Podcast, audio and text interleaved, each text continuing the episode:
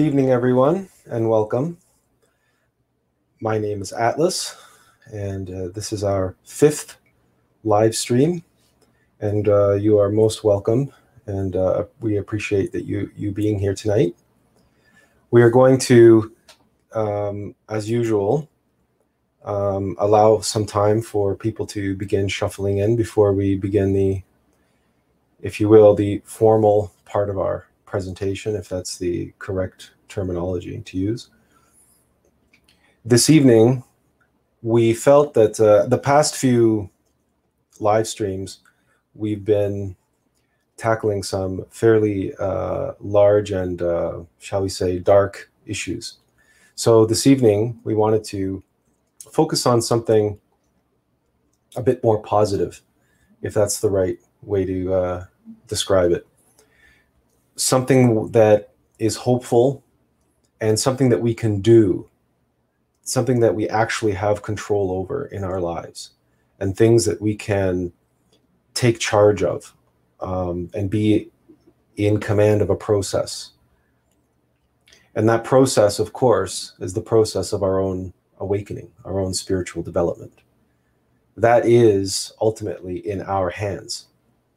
Um, no one can do that for us no one can awaken us no one can enlighten us no one can open our chakras and no one can awaken our kundalini. None of that nonsense um, has any uh, factual relevance. Black magicians can do all sorts of tricks. They can play with energy they can work with energy and they can do they can create all sorts of illusions. But no one can defeat our own karma. Unless there are rare, rare cases when uh, awakened enlightened masters, ascended masters can exchange, can pay some of our karma with their karma, but that's because they have a tremendous amount of surplus, and they can they can do that. They can make that exchange, um, but that's very rare cases that that happens, and we're talking about. Um, we're talking about levels of mastery that are reserved for avatars of the age so the last individual that we know who performed such an act was Master Samael Aun We don't know anyone else who's been able to pay other people's karma. Of course, um, Master Aberamentho, you know him better as Jesus of Nazareth. He paid a tremendous debt of karma for this humanity, such that he was able to change the rules for karma on this planet. And we might get into that a little bit more detail uh, this evening, how that is actually uh, we can work with that change as um, part of our um, uh, part of our work. So, um, without further ado, then we'll say hello to some of the people in the chat. Uh, see, hello. There's D. Uh, hello, D, and hello, Roy. Uh, glad you could join us this evening. We see there's about eight people uh, viewing right now. So we've been averaging somewhere between five and 10, some, some, sometimes as high as 12. People seem to jump in and out. The numbers of viewers constantly change. Um, so people are popping in and popping out. Maybe people are staying, maybe they're not. We don't really know uh, those details. Um, we're just here to um, be a messenger and share with you what it is that you need to hear, and the rest is up to you. Um, that's really the only thing any messenger can do, and that's plant seeds. And that's all we're doing here tonight. but we felt if we're going to plant seeds, let's try to plant it in fertile soil and let's try to plant the best seeds. And let's try to cut through all the BS. And there's so much BS. You know it. We don't have to tell you this.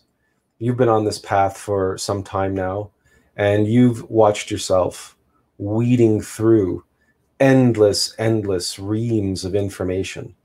And it's difficult to know what information is truly valuable and what information is just nice to know.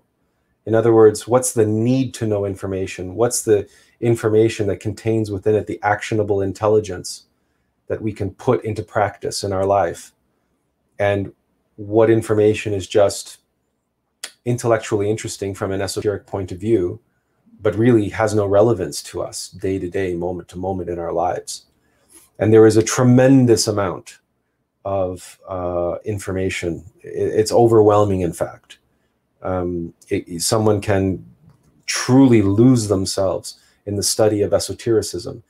And though they may dedicate their entire life to studying esotericism and accumulating an immense library of books and reading each and every one of those books and not only reading it but even memorizing and and and truly understanding uh, uh, so much of the intricacies of esotericism and you know the the the tree of life and um, astrology, the tarot, um, the intricacies of the Kabbalah, the different dimensions, um, the different worlds, esoteric history, esoteric anthropology of this humanity and other humanities.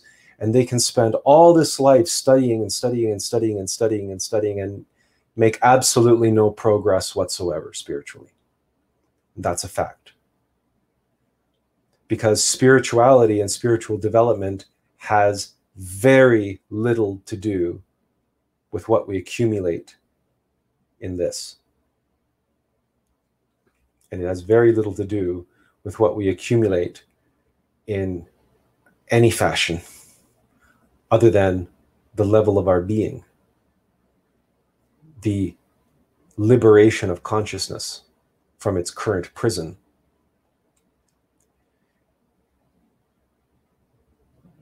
And the reduction in our karma, paying what we owe. This is the path.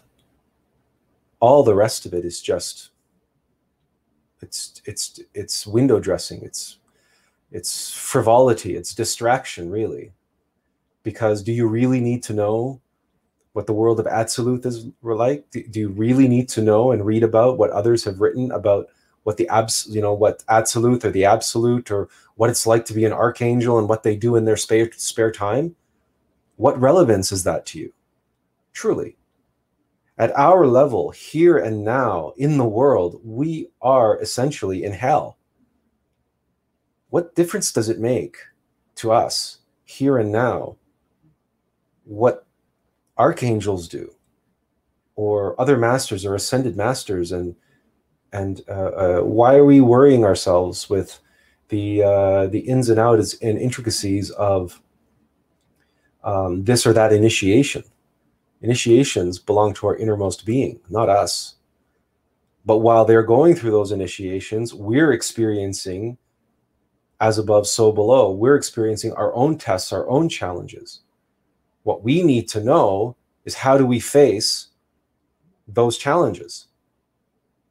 What do we need to do to, oh, to do our part because we and our innermost being are intimately connected?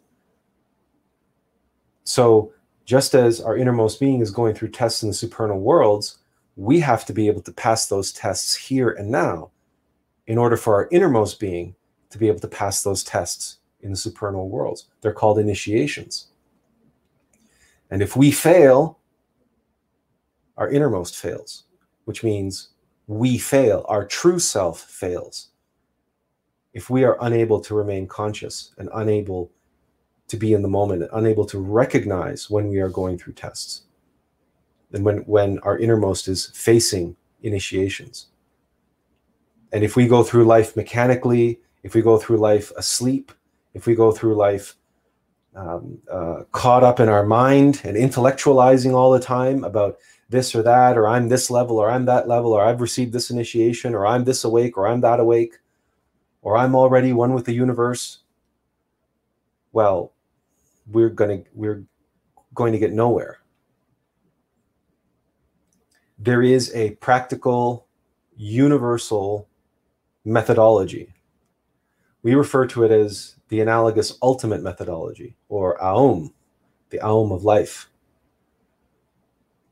And we wish to go through and uh, speak to that in more detail today and in a practical way demonstrate for you why it's so important and how it is analogous and universal. The Aum of life exists in all phenomena without exception. So, without further ado, let's get into it, shall we? We do have some visuals to assist us as we go through this um, this process. So we hope these will be uh, beneficial. Um, so let's begin with this word analogous. And what analogous means? Well, analogous comes from um, analogy, something that's analogous to something else. Means it's not the same, but it's similar.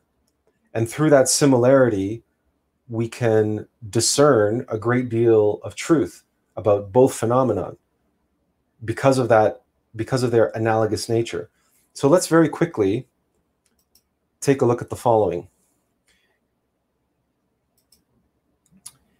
Um, well, let's try sharing that screen, shall we? Okay.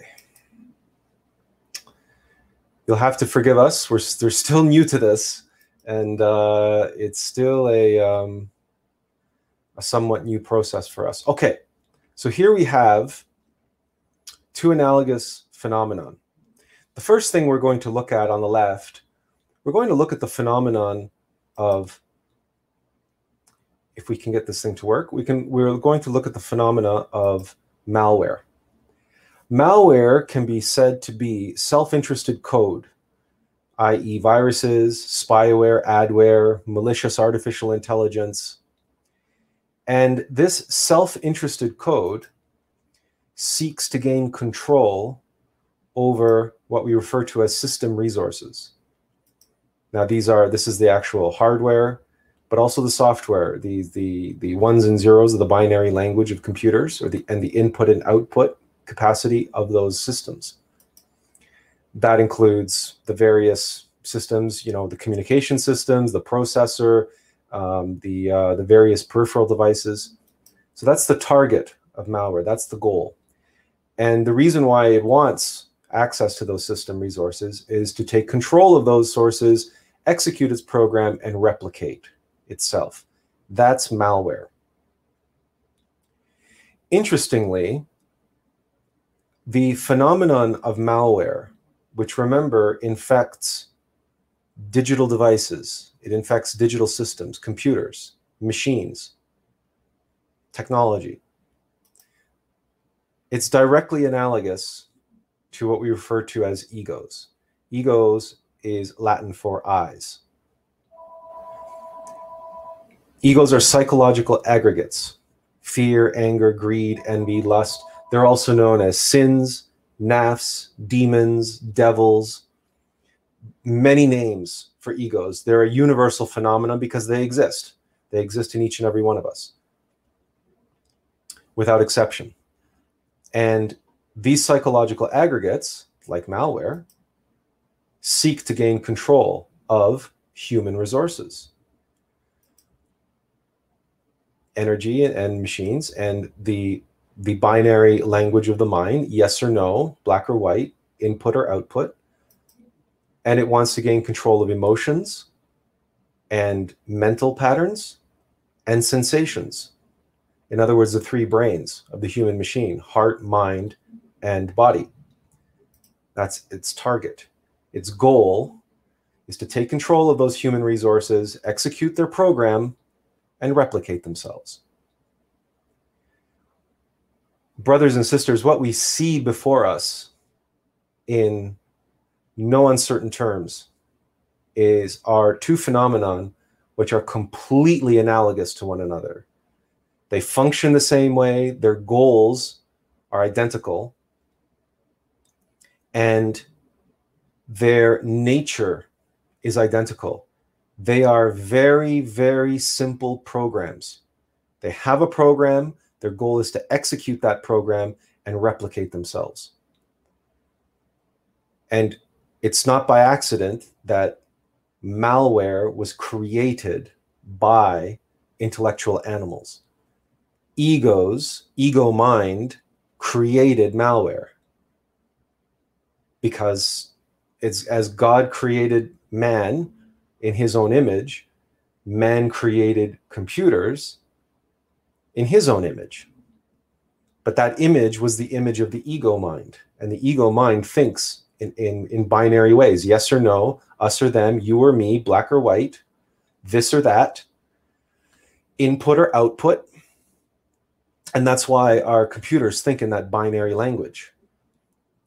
And egos created computers to think that way because that is how egos function, because egos are, for lack of a better expression, the original artificial intelligence.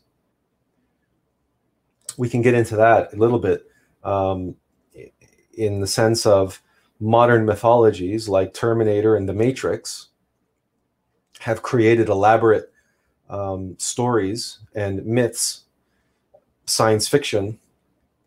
And there are many, many, many more examples of this, by the way, in science fiction, exploring, uh, including 2001: A Space Odyssey with the HAL 9000 computer, which goes, uh, which begins to quote malfunction, and many, many stories have explored what happens when artificial intelligence goes awry and becomes self-aware and all of a sudden becomes self-interested and decides that its goal is to wipe out the human race because that's the that's the best course of action or enslave the human race in the case of the matrix. Um, all of these stories all of these sci-fi stories these modern mythologies are allegories for the analogous phenomenon that you see before you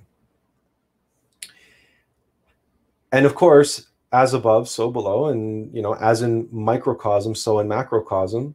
So let's look at another analogous phenomenon that relates directly to what you see before you.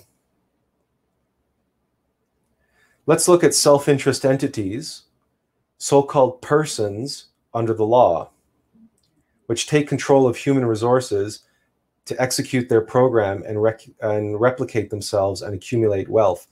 We know them as corporations. That's what you see there on the left. That logo, that uh, umbrella, comes from a uh, PlayStation uh, video game series called. Um, uh, can't even remember what the name of the PlayStation video game series is, but that's the logo of the corporation from that video game. So as you can see, corporations, which are uh, persons under the law, like an I, an ego is a person under the law. Um, functions exactly the same as egos do. Only its language is the profit equation profit or loss, right? Dollars, uh, positive dollars or negative uh, debt. And uh, of course, the input and outputs.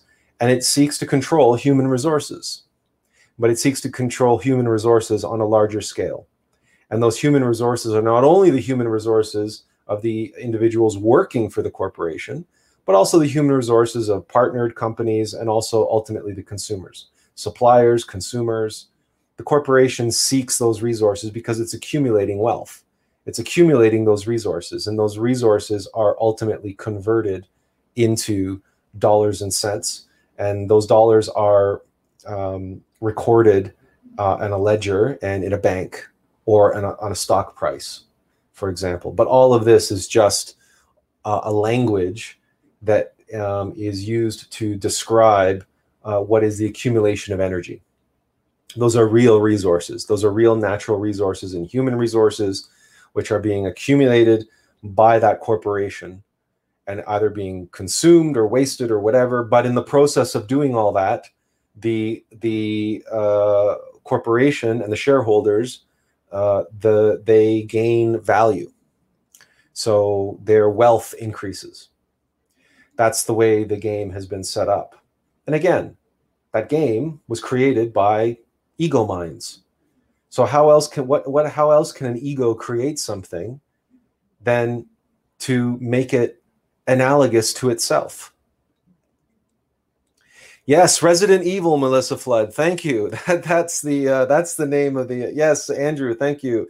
Umbrella Corp, Resident Evil. Thank you, everybody in the chat. That's what the chat is great for. When when our mind is on the our memory is on the fritz and we can't remember names and things like that, which you have a terrible memory for. The the chat always comes to the rescue. Um, so as you can see, the evidence for egos and the way they operate in microcosm um, can be seen how uh, they how egos operate in uh, in macrocosm. And here again, uh, again, the corporations. Um, right. Now, interestingly enough, this is the uh, this is the graphic from a Canadian documentary that was made about corporations called The Corporation. And it was based on a book uh, of the same name, um, The Corporation by Joel Bakan. Uh, the, and uh, the subtitle for the book was The Pathological Pursuit of Profit and Power. And essentially, the thesis of the book and the, the thesis of the documentary, and it's a it's a, a an award-winning documentary. It's something that uh, is most interesting to to see. But what they do is they do a psychological profile of the typical corporation, and they go step by step analyzing corporations as they would an individual based on their behavior in the world. And the determination, the conclusion when you look at the typical corporation and its behavior in the world, its psychological profile uh, can be that of only one thing, and that's a psychopath. Corporations are psychotic, they're psychopathic. And this is just goes to show you how analogous and why corporations are treated as a, a person, an entity, an individual under the law because they are in effect and their behavior in the world can be analogous to that of an individual and an individual's behavior and just as an individual can be judged on their behavior um, and their empathy and their sympathy and their altruism or lack thereof their greed their their envy violence anger uh, so on and so forth. And their their complete lack of empathy towards others. That's really what the definition of a psychopath is. Someone who lacks total empathy uh, has absolutely no empathy or sympathy or compassion for any other uh, being uh, it's typically what's uh, what's the underlying um, what psychologists identify as the underlying um, foundation of uh, psychop- uh, psychopathy but what this documentary shows is that that's typical for corporation that psychopathic behavior. That's the, is that the foundations of a corporation are psychopathic, completely lacking in empathy. But if we look at ourselves for a moment and we explore the nature of our own egos, what we discover is that egos themselves are completely lacking in compassion. Your fear, your anger, your envy, your lust, your greed, your pride.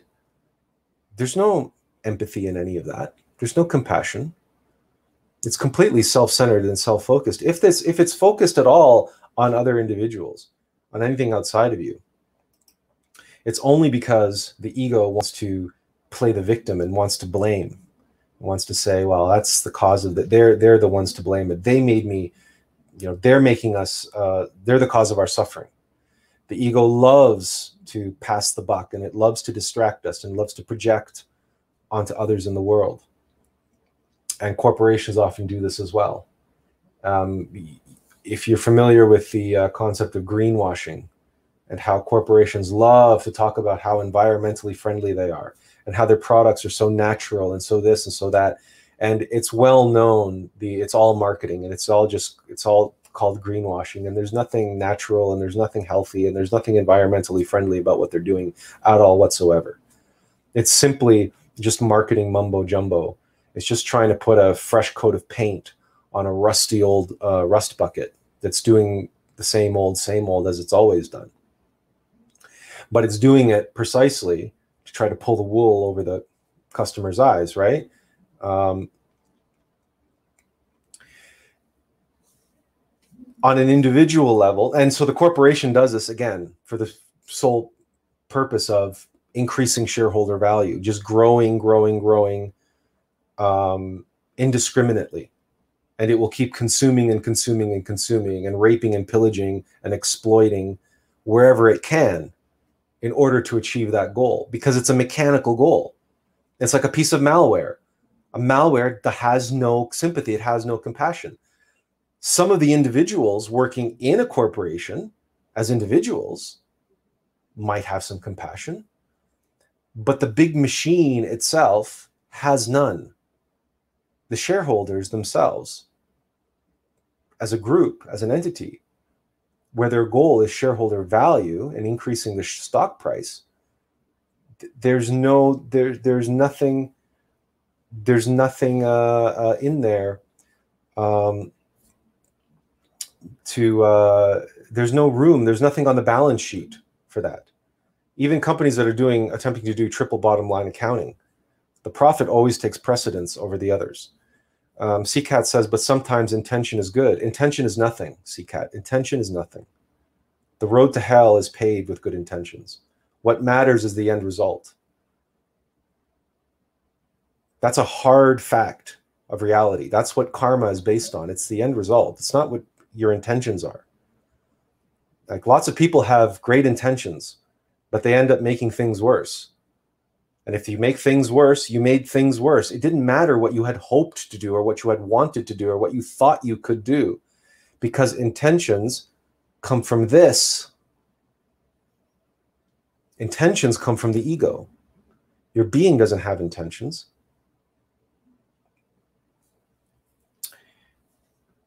let's move out of the corporation and into the world of um, the world that um, we deal with. And let's look at how the egos, you may have seen this before. Let's look at how egos play a game of king of the hill inside of us. So an ego will enslave our consciousness and it wants to consume our vital energy. And it does that via a process of well, different several different ways. So for example, craving, I want this, and aversion, I don't want that. Another way, for example, is identification. I am the greatest, or rejection. I am the worst or it can double up with other egos like rationalization they will do they will like me if i do this or irrationality they all hate me our egos are not our friends that's the the bottom line. And our egos are what we battle internally in our psychology. They are the adversary. They are the enemy. And it's it's not but i mean that's a very vague statement right? I mean, where like that's it's easy to say, and you know, uh, Saint Augustine said it. There are many, many Christian mystics who have said it. The uh, the Sufis have stated it. The Buddhists have stated it. In one form or another, this fact exists throughout all spirituality, mythology, religion, and um, um, high art, opera, Shakespeare, it just goes the list is endless right even in even in secular vernacular language we use the expression someone is battling their demons we even say it. Someone is battling their demons. Boy he's got a lot of demons. Or you may find yourself in a moment of regret.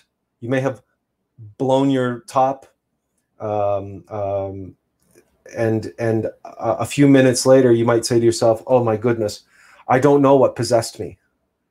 I have no idea what possessed me. I don't know what possessed me to do this. I don't know what possessed me to do that this language is not accidental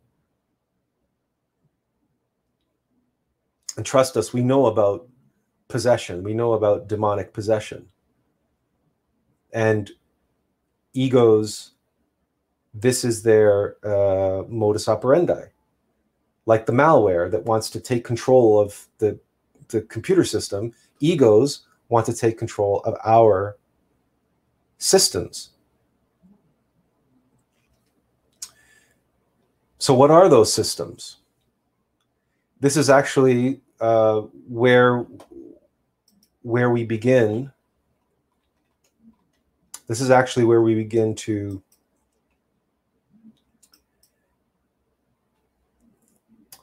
um, really begin working with the AUM of Life. So, for example, we begin with mindfulness.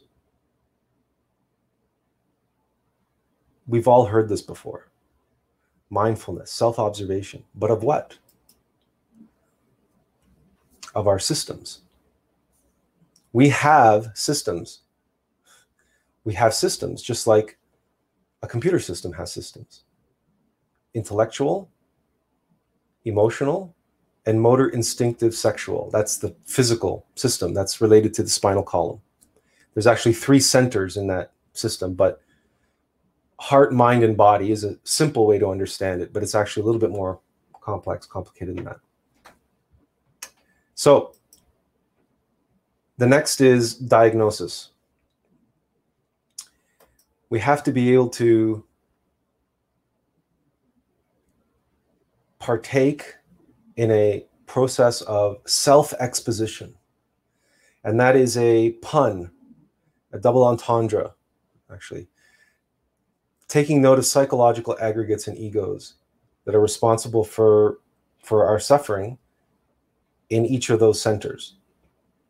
So we have to be mindful of those centers. We have to watch our mind, watch our emotions, watch our sensations, remain in constant self observation.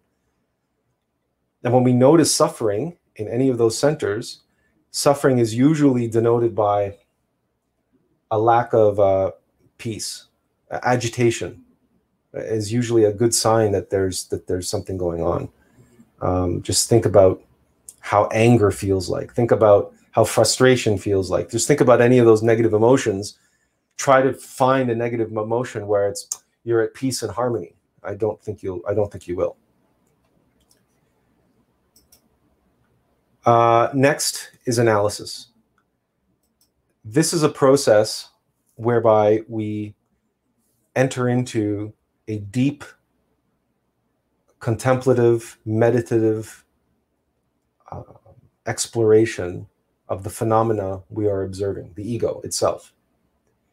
This is not thinking about, and this is not trying to work out this is this is not a mental exercise. This is a conscious exercise. And the way we go about this analysis is in you can you if you if you journal uh, journaling uh, is a valuable uh, uh way of um, of getting things out and down on paper so you can see them and read them uh, but meditation, visualization, and retrospection, introspection, contemplation, these are in meditation, these are the most powerful tools we have available. And we'll go through um, some of this in more detail in a little bit. We want to get through all seven first, give you an overview, and then we'll go step by step through each with a little more detail. The process of analysis, um, we hope, will lead to what we call synthesis. Another word for this is comprehension or knowing. Well, what do we know? We know how those egos are harming us and harming others. We receive insight, a, a, a flash of a eureka moment. It's not a theory. It's not a oh I worked it all out in my head. It's a it's a it's it's an epiphany. It's a it's a eureka moment, and that's when we just we we bang we we get it we know it we we just we comprehend that ego we we see now how it's messing with us we see where it's messing with us how it's using each of our centers to manipulate us and get us to to take control of us and get our resources and to bottle up our consciousness and make us fall asleep et cetera et cetera et cetera after we have achieved synthesis the next step is catharsis Catharsis is the elimination of the comprehended egos. When a lesson is learned, an ego's purpose has been served and it's no longer required. And our individual divine mother can eliminate it from us. This is what Plato talked about uh, when he talked about catharsis in the theater, in the Greek theater, and what theater was for, and why all Greek tragedy and Shakespearean tragedy um, are, is structured the way it is with a moment when the protagonist has an epiphany on stage and that's that cathartic moment for the audience an opportunity for the audience to comprehend along with the protagonist and purge themselves have a cathartic experience and purge themselves of the very ego that the um, that the protagonist, the main character, is suffering from. After we achieve catharsis, obviously, there's liberation. If the ego has been eliminated and we've been freed from the harm and negative influence of the eliminated egos, then the consciousness that was bottled up inside of those egos is now free consciousness. It's added to our pool of available free consciousness. So, lastly, then, we arrive at what we could call self knowledge or gnosis. Um, strength, resilience, growth, wisdom, self actualization, gnosis of our best self. As we eliminate aspects of our false self, because these egos, these psychological aggregates that are infecting us, infesting us, taking control of our system resources, they are the ones that hypnotize us with all these ideas and these cravings and aversions. I want this, I don't want that, I am this, I'm not that, et cetera, et cetera, et cetera. All of these constitute that false self that we believe ourselves to be and that we identify with. As we eliminate egos, that false self becomes weaker and weaker and weaker. Become we we become less and less identified with this machine, with these thoughts, with these emotions, and with these sensations, with these desires and cravings and aversions and we become more centered from the point of view of the observer, from the point of view of our higher self, from the point of view of our innermost being. And we recognize that I am not this body, I have this body. I am not these emotions, I have these emotions. I am not these sensations, I am experiencing these sensations. And that process is the process by which we uh, can truly advance spiritually. This is the process of psychological death to die before we die.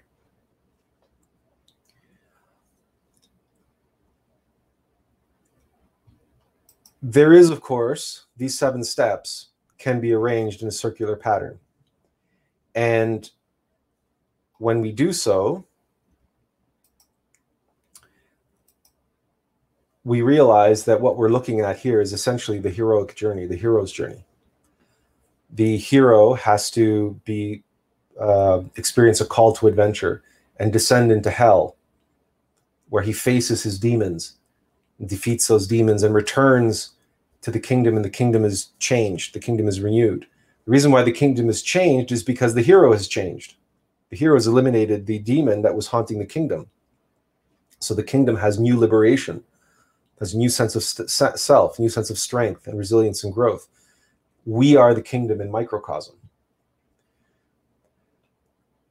But those astutely observant among you will notice that it's not so much of a, a circle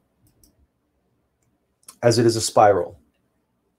Because when you return and you are changed, you don't you don't return to the same place where you were when you began on your journey. You've grown. This spiral nature of this form is very important to uh, to comprehend. If we cut off the two sides of the spiral, we have something that in our imagination we can say looks more than a bit like a ladder. And in fact, when we go into esotericism, we go into into uh, traditions of religion and spirituality, we have um, the various different ladders. This is Jacob's ladder, and uh, we have Dante's ladder. Or I think I got those mixed up. That was Dante's ladder. This is Jacob's ladder. um, we also have things like Dungeons and Dragons, which was created by Gary Gygax, who was a 33 degree Freemason. And if you're unfamiliar with Dungeons and Dragons and all role playing games that have come since, um, the archetype of the hero who must descend into the dungeon and defeat the dragon that is there and accumulate the treasure, re- retrieve the treasure. And he accumulates experience points and he accumulates levels. And re- recall what we mentioned about the level of the being. But this is not this is not unique to Dungeons and Dragons. It actually goes all the way back to antiquity and mythology because that's what all the myths of Perseus and Theseus. This is Theseus facing the Minotaur. Theseus descends into the labyrinth to face the Minotaur. The Minotaur is the half bull, half man monster and that Theseus must defeat. That's uh, the part of Theseus which is ruled by his animal nature, the mechanical nature, and egos work for mechanical nature. So again, here in mythology, we have the roots of the analogous ultimate methodology. The, in the it's all in the hero's journey, in all those hero's journeys that uh, Joseph Campbell studied, all 6,500 of them. Each and every one of those hero's journeys is just an allegory of the analogous ultimate methodology and the psychological work which we, we must do on ourselves. New Agers like to call it shadow work, and I, we believe the term comes from Jung. Uh, we believe Jung coined the term shadow work, but we not we don't know that 100 percent. That's just uh, that's just our feeling that uh, because Jung referred to the shadow and the shadow self, and the integration of the shadow self, which by the way that gets often misread and misunderstood. Jung wasn't talking about integrating the shadow. Jung was talking about reintegrating the consciousness, consciousness which is bottled up in the shadow. In other words, he was talking about catharsis and liberation. But people assume that what he was talking about was integrating the shadow somehow into ourself, into our being, and using it in some positive way. That's a very ego intellectual, uh, uh, that's a degenerated way of understanding what Jung was talking about. Jung was um, very clear, and uh, he understood what archetypes were. He he he was onto something in his work. It's just that the analysis and uh, the subsequent intellectuals who have read and reread and presented and represented Jung's work, they're not conscious. They're bottled up in their ego mind, and the ego mind is the adversary, right? So the ego mind is the Black Lodge. The ego mind is the adversary, the ego's purpose is to twist and degenerate and corrupt all that is good and pure and of the light, which is why all the great world religions are all degenerated and are all superficial and all been turned into idolatry and dogma. And they've all and and when you go to church, nobody talks about elimination of the ego. If you go to a Catholic church, they talk about the forgiveness of sins. They don't talk about the elimination of sins. They don't talk about meditation, self observation, and comprehension of how the sin functions in the three uh, in the uh, three brains and the five centers of the human machine. They don't talk about doing the work. They talk about love Jesus and you will be forgiven. Which is, you know, which is like what the New Age talks about. Well, we're all God already. We're all uh, one with the universe already. So it's all good. It's all fine. Sing kumbaya, hug your neighbor, love your neighbor. You're all one with the universe already. So it's all fine. It's all good. And the ego is good too. The ego is natural. God created the ego. It must be good, right?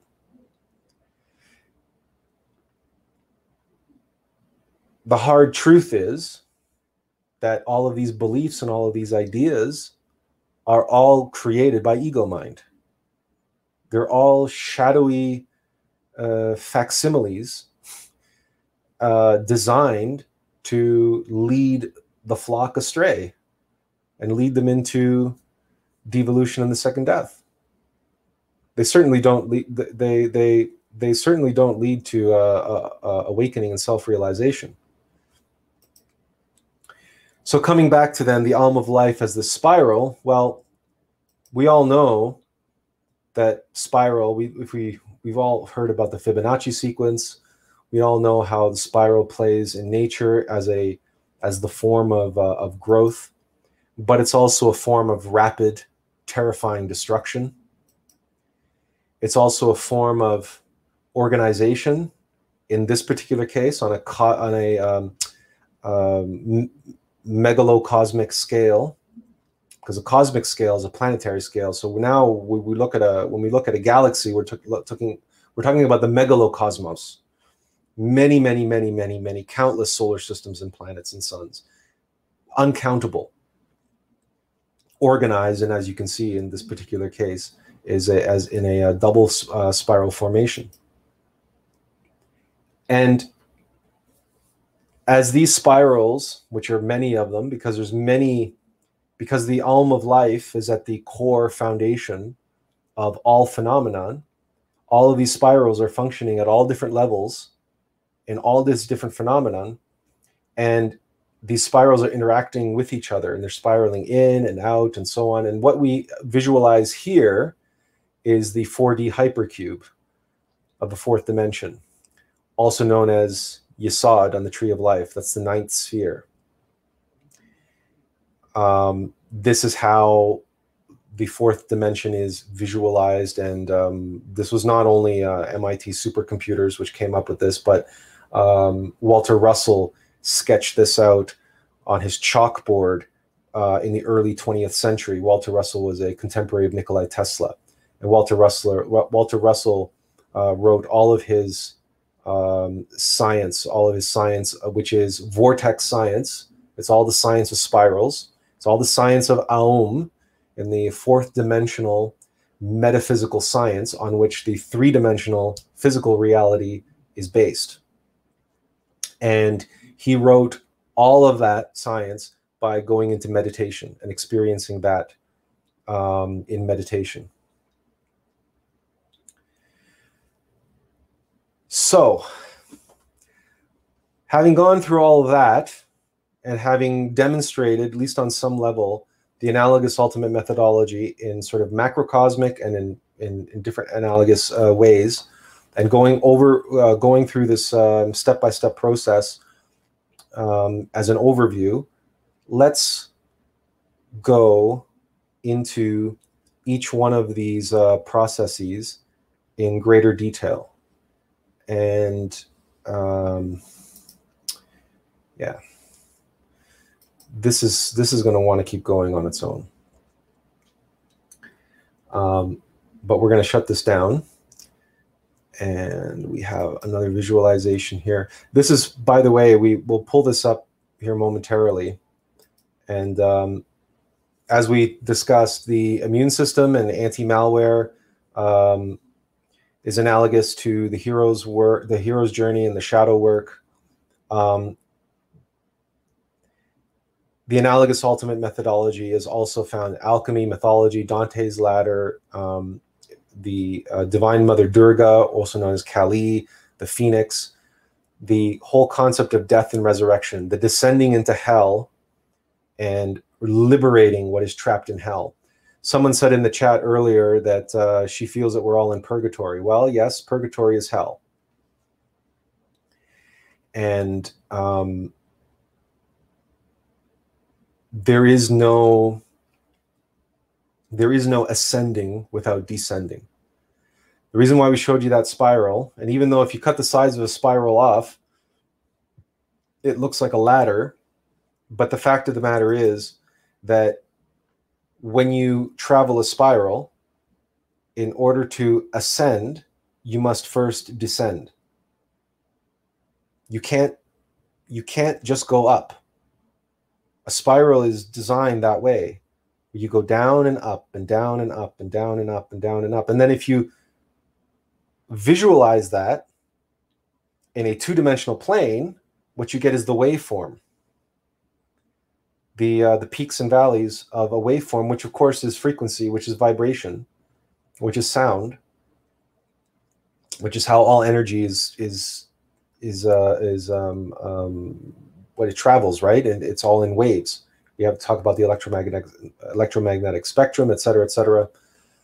Um, but that, because everything is a continuum, that's how it works. So the new age that talks about just being positive all the time and thinking positive and thinking positive and manifesting your desires and manifesting the life that you want and manifesting it. And if you just focus on what you want, you will get it. But that's but that's black magic number one. That's manifesting your desires is black magic.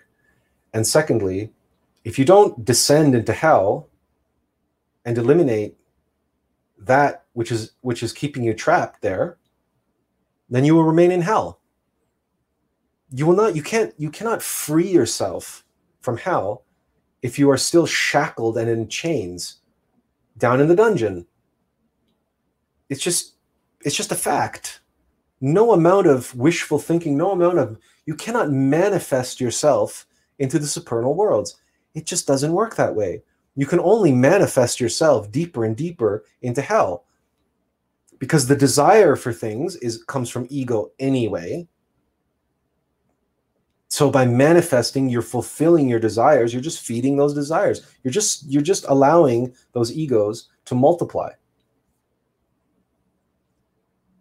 You look at you look at the uh, the, the the death and resurrection of bodhisattva of of ascended of resurrected and ascended masters. You look at the phoenix. Look at how even if you go to the gym and lift weights you cannot grow your muscle unless you tear the muscle tissue. You have to lift heavy weights. You have to exhaust the muscle and create what's called hypertrophy. And what you're what you're actually doing is tearing down muscle and then your body builds the muscle back stronger than what it was. And think about that that expression what doesn't kill us makes us stronger think about all the suffering and sacrifice that people do to become masters of something masters of the piano um, you know or expert uh, whatever or olympic athletes think of all the blood sweat and tears that they put into their practice and into their uh, practice, constantly practicing and perfecting whatever it is that they want to do. That's the hero's journey over and over and over and over again. But it's a spiral. It's growing bigger and bigger and bigger and bigger and bigger and bigger with each revolution, each descent into hell is a little bit deeper. It's a little, little bit more challenging. You have to do that. Why? Because if you don't, you'll just plateau, right? if you go down hello michael if you if you just keep going to the same place you've always been it's going to become easier and easier and easier and easier and then you won't develop. So that's why when we observe in our life often we will see patterns repeating and each time we face those patterns each time that that that that reappears in our life it's it's we're going through even more suffering than we were the last time we did it. But for some reason, even though we're in a tougher place, we know that we're still in hell and we're in a deeper level of hell than we were the last time. We're prepared for it. And that and that we have the capacity to overcome it. So, let's go and overcome right? Together. Uh, mindfulness. We don't have to have that. Um, the self-observation of our three brains. Um,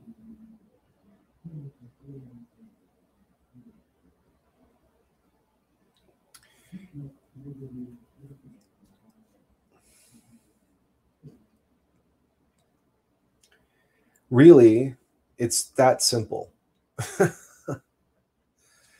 It's simply observing each of our three brains constantly having one eye in and one eye out on the world. An aspect of mindfulness is self-remembering. Uh, gnostic would often say remember your divine mother. Yes remember your divine mother. She she orchestrates all that we need in this life. Yes, including all of our test trials and ordeals, including all of our suffering. Because it's through that suffering that we grow by facing that and overcoming that. But really, what we're overcoming is ourselves because the causes of that suffering are within. That's the that's the difficult, challenging aspect of this that what we need to overcome is our own ego and our own ego mind and the tendency of our ego mind to keep us focused out there and to keep passing the buck and to keep victimizing ourselves. No, no, it's my boss. Oh, it's my job. Oh, it's my spouse. It's my boyfriend. It's my girlfriend. It's my mother, my father, my family, my whatever. And yeah, maybe you do have difficult people in your life, no question. But those people are there to test you, to test your patience, to test your compassion. More importantly, to test your capacity to be in the moment, observing yourself in the wake of a difficult, challenging person, observing yourself, your mind, your heart, your, your physical body being triggered.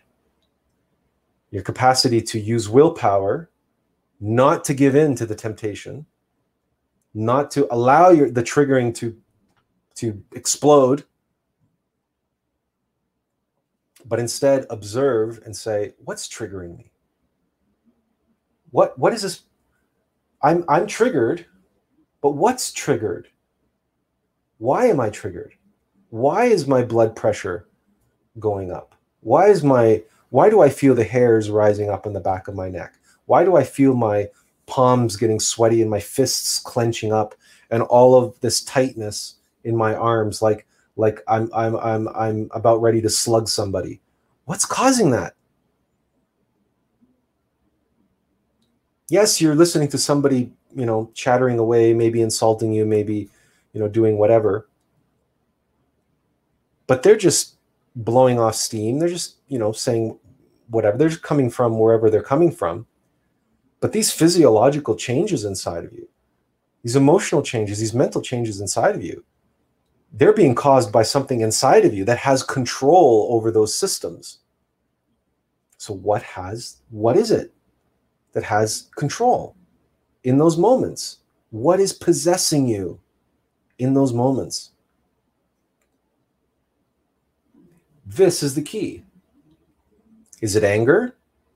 Is it fear? Is it envy? Is it pride? Which one is it?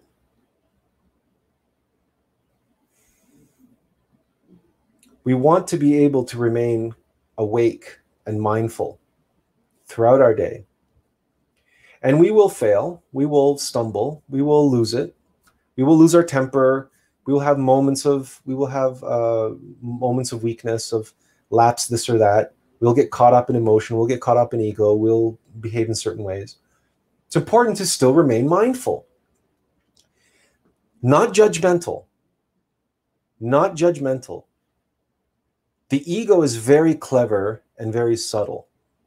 And the judgmental mind is also ego. The one that says, oh my God, you lost control of yourself you gave into anger you gave into fear you gave into whatever what kind of what kind of spiritual person do you call yourself what kind of gnostic do you call yourself look at blah blah blah blah blah blah blah blah blah blah blah blah right that's ego that's just a trick your innermost being your divine mother doesn't talk like that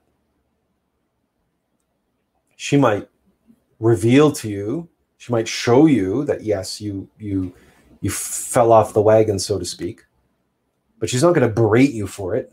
She certainly doesn't want you to berate yourself because that's just pride. We talked about this in the in the past. Um, that shame is just the flip side of pride, and that's a very clever trick of pride to get us to feel like a victim and self-loathing and all this stuff and feel ashamed of ourselves. And we think that in doing that, we're becoming better because if I feel ashamed about what I did, maybe I won't do it next time. But in fact, what we're doing is we're just feeding our pride. So we have to observe ourselves in a neutral way, in a in a uh, disassociated way. So we don't identify with these egos. So when we have the thought, um, so for example, um, I am angry or I was angry. That is a lie. I am angry. That's a lie. That's a bold faced lie. I feel angry is the objective truth. I experienced anger. That's the objective truth. That's the reality of the situation if I look, if I open up a dictionary and flip to the word angry, I'm not going to find your picture there. You are not anger. You are not angry. But anger is going to want to um, impose itself on you in that way. It wants you to identify with it. So that way, you remain trapped inside of it and enslaved to its whims and to its desires. By saying, I am angry, you are saying, I am ego. And you are identifying with ego.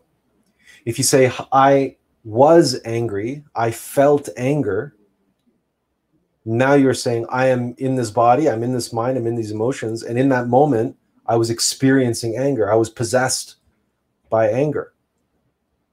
But that anger is not who I am. I am not that anger. That anger is here for a purpose, it's here for a reason. That anger is here for me to comprehend and eliminate and liberate myself from, not to identify with, not to bottle myself up further inside of it. The ego is very, very, very clever and very, very, very subtle. And as we described at the beginning, the ego, liken it to malware. If you've ever had a computer that's been infected by malware, you know how frustrating and difficult it can be to eliminate that malware from your computer. Because malware is designed, it's programmed to be very sticky and very clever and very subtle and insidious. And like so many parasites, that it digs itself deeper and deeper and deeper and it finds little nooks and crannies and it'll and it'll work its way you know into into uh, such a way that it becomes integrate in, um, integrated into the organism becomes like a symbiote. It's just not a mutually harmonious symbiosis. It's a very one-sided uh, relationship which is what the ego are the egos are inside of us. And when we observe that, we will become knowledgeable of that. We will know that, not just think it or believe it, we will see it with our own eyes. We will have the eyes to see and the ears to hear these parasites, this malware in each of our three brains, just sucking the life out of us and bottling our consciousness up in, inside of uh, inside of them, getting us constantly trying to get us to identify.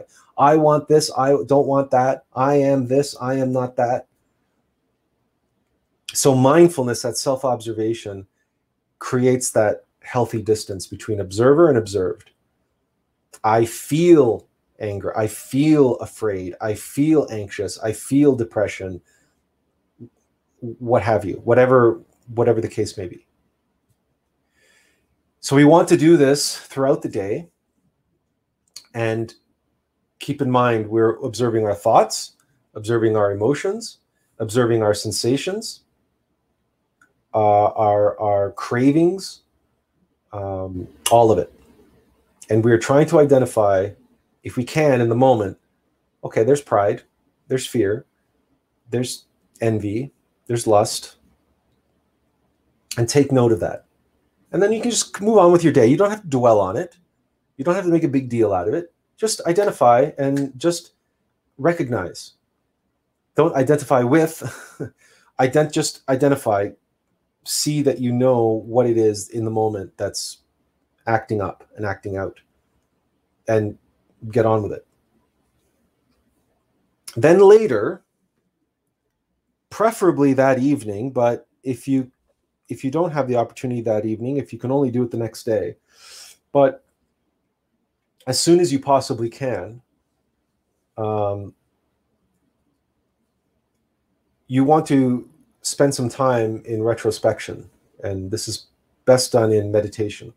So, so what we've done so far is steps one and two: the mindfulness, the self-observation of the three brains and five centers, and the uh, second is the diagnosis, which is the identifying the egos behind the suffering, the desire, subjective thoughts, emotions, sensations.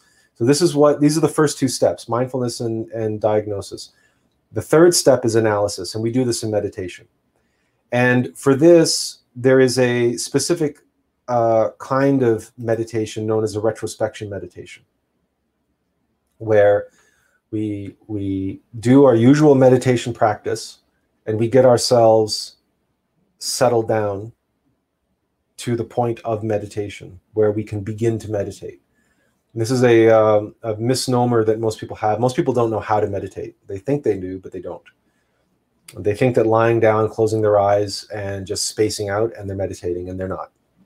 Meditation is a very specific state, and it begins usually well into. Um, it takes a fair duration of time, depending on how an exp- how experienced and how skillful a meditator you are, to reach a state where you actually begin to meditate. Up until that point, you are preparing yourself. You are you are um, bringing yourself into meditation. You're, you're you're quieting everything down. You're letting everything. You're letting the mind talk itself out, for example, and uh, peter out and and sort of get work some things out of your system that it needs to get out of its system that it that it needs to to kind of um, fizzle out. And emotionally the same thing and physically the same thing because we carry a lot of stress and a lot of uh, anxiety and a lot of negativity we carry in our physical body many of us. It's this might not apply to you but it applies to many of us. And uh, all you have to do for example is look at the uh, explosion of fidget spinners that you can buy on the internet and ask yourself what why does such a thing as a fidget spinner even exist? And the hard truth of the matter is is that there are egos possessing people through their physical body and they're creating agitation and negativity and uh, they're they're they're creating waste negative energy and they are feeding on the person's energy and the person's consciousness by creating this agitation. And the fidget spinner is a way of burning off that energy and and and wasting and so it's like it's a trick it's a trap. It makes the person feel better because it gives the you know because they're not fidgeting anymore it gives them something to uh to do. Yeah it's like um, CCAT says it's an immediate uh, uh, gratification uh, generation as well, uh, attention deficit. That's that's part of it. That's part of it, but it doesn't only apply to fidget spinners. Um, look at um, uh, podcasts and uh, video games and television. Television is a hypnosis device. It's a but it's a it's a fantasy device. It's a daydreaming device how often have you sat there watching the TV or a movie or uh, YouTube videos or anything, and you sit there and they're on, or your podcast is on, or your music is on, but you're not really listening to music. You're thinking about other things. You're not really watching the show. You're watching the show, but you're not really watching the show. You're thinking about other things. You might even be texting. You might even be having a conversation. You're multitasking. You're doing your Facebook over here. There's a show on the background. There's music going over there. There's something else going over there. What is this? It's splitting the attention. It's splitting the attention and it's busying the it's busying the mind. The mind which loves to be busy. Those egos want your consciousness, they want your energy.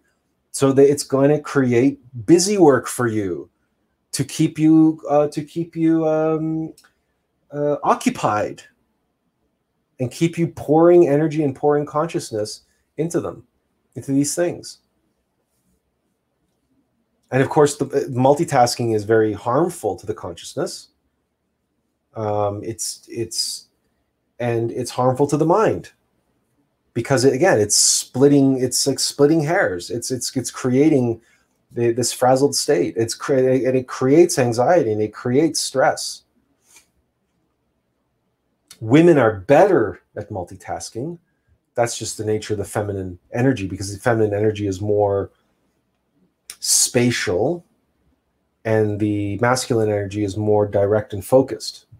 So uh, it's multitasking. That's why most men are really bad at it because the masculine energy is is generally speaking not well suited to multitasking to begin with.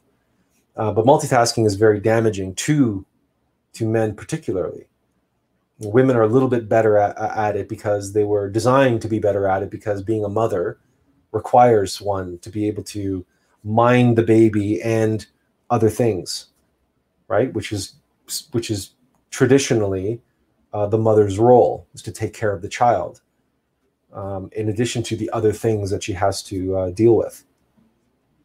And it's that nurturing energy which has the capacity to to uh, multitask better but that doesn't mean that multitasking technology was ever intended to be a part of that. Because technology that's this binary te- technological intellectual thing um, is uh, is very different than the nurturing energy of a mother taking care of her child and um, and the other children or her family or herself or or you know uh, or the farm or cooking or her job or whatever else that she's doing. This like having a podcast here and facebook there and instagram there and you have tv in the background or you have something else going and then you're talking on the phone that's was never a part of that. This is all this has all been uh, created um, very recently in our in our lifetimes actually. Um, and we should all be cognizant of that so let's return to analysis in meditation. Um, we've spent the day we've spent the day in self-observation. We've been mindful. We lie down for or, or sit down. We get comfortable in meditation. We relax. We close our eyes. We we concentrate. We've done whatever process we do to get ourselves into that meditative state to, to truly reach that point of meditation now we, we can begin to retrospect and with by retrospect what we mean is we choose an event from our day and the more painful the the event the more troublesome, the more worrisome the event, the better. And we replay the event in our conscious imagination. We don't want to get caught up in the event. We don't want to replay the emotionality of the event. We don't want to relive the event. This is not about reliving the event. This is about replaying the event in our mind's eye in meditation. We want to visualize it and we want to replay what we know about what we observed in our mind, in our heart, and in our physical body as that event was unfolding dur- during the day. And we can replay the event over and over and over again, like a um, um, uh, forensic scientist observing a piece of videotape. And you observe the event and just observe it. Don't think about it. Don't try to understand it. Don't try to get anything out of it.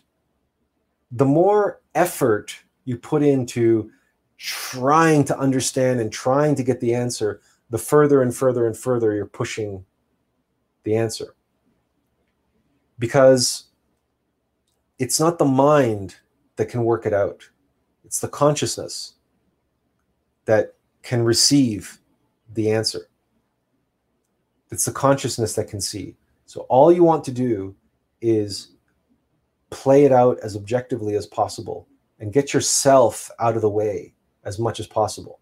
And that's why that healthy distance between observer and observed is useful when you're practicing your self observation and remembering your innermost being and remembering your divine mother so that when you go into meditation, you can pray to your innermost being and you can pray to your divine mother to show you what you need to see. And just keep playing the event over and over and just have patience and don't expect to receive anything. And in time, you may get that that uh, um, eureka moment, that insight, that synthesis, which is the comprehension of how egos cause us and others suffering. This is when we get that insight moment. This is number four. This is this is this happens.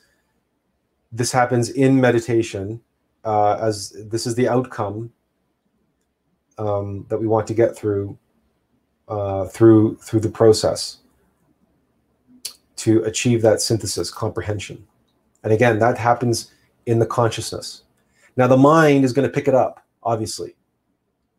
You're going to experience it in a way in the mind. There's the reflection of it is going to be in the mind, so that you also have an understanding. But your understanding of it is not. It, this will feel different than something that's you just understand in your mind. The the experience of comprehension is uh, cannot be mistaken for understanding. It, it is a it is a metaphysical phenomenon that when you have it, you will know it. It's a Buddhist might describe it as the flash of lightning in the dark of night.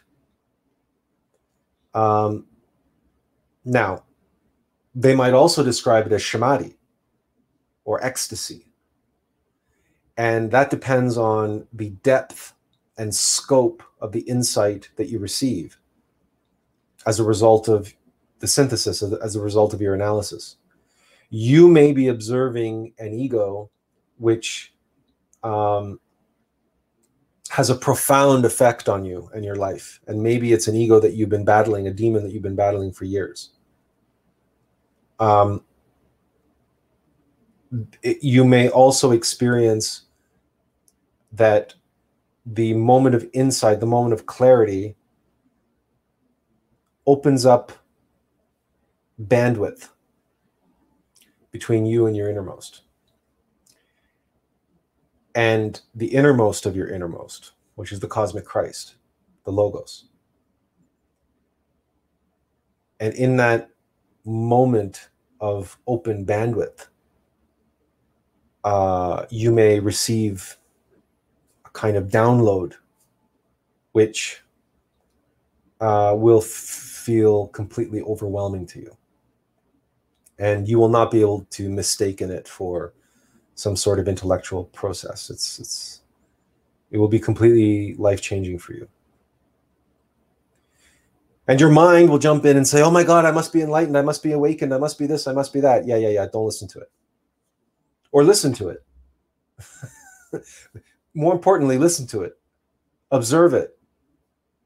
Observe how your mind, your ego mind, is trying to take a beautiful, uh, objective experience of insight, of comprehension, of synthesis, and possibly even samadhi. And it's your ego is trying to take it and run with it and, and twist it and corrupt it and, and, and cause you to fall into hypnosis and cause you to fall into ignorance. Cause you to start believing something about yourself which is not true. By taking an objective experience and wrapping wrapping it in a subjective layer of uh, deceit.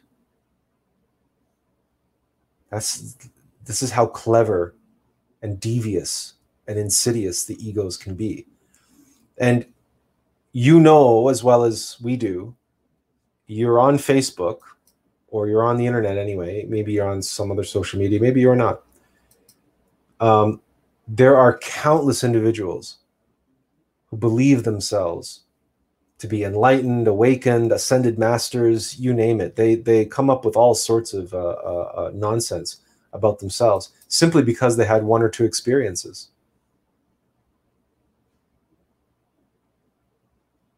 And that's because their ego, their their their mystic pride, is so strong, and their mystic pride can weave. Um, Gnostics like to refer to something known as the psychological the psychological song.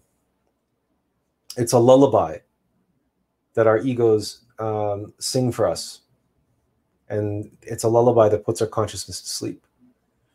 And what could be more lulling to the consciousness than you're awakened already, you're a master already, you're a Buddha, you're you're this, you're that, you're an angel, you're an archangel, you're one with the universe, you're one with the cosmos, you're, you know, you're and on and on and on it goes. Oh, yes. Let me go get my crystals. So we've had our mindfulness, our diagnosis, our analysis, and our synthesis. Now, the next step is catharsis. And that's the annihilation of the comprehended egos. Now, admittedly, this process um, is in the hands of our Divine Mother, our Divine Mother, uh, Devi Kundalini Shakti. Yes, Michael Chase. Very good. Thank you for uh, sharing that. Um, the one who awakens in their mystic pride, one who awakens in um, their as a demon, is um, is what Gurdjieff referred to as a hasnamusan. And uh, these are uh, particularly troublesome on the path because, again, they believe themselves to be awakened, enlightened individuals. And yeah, they're awakening negatively. They're awakening in their ego. They're awakening in their mystic pride. So, coming back to catharsis, then, our Divine Mother Devi Kundalini Shakti has the power to incinerate and eliminate and disintegrate any ego that we have previously comprehended. So, that process is really in her hands. However, we can assist her through the transmutation of the sexual force. So, number one, we we want to avoid wasting our sexual force.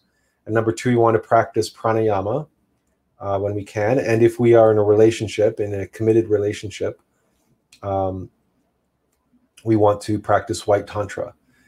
Um, this, uh, these topics are perhaps uh, beyond the scope of tonight's talk, but these are the ways that we can work intelligently and positively with the sexual force so that it flows up and in as opposed to down and out if we are wasting our sexual force there we are if we are wasting the fire we don't have fire in which to incinerate our egos.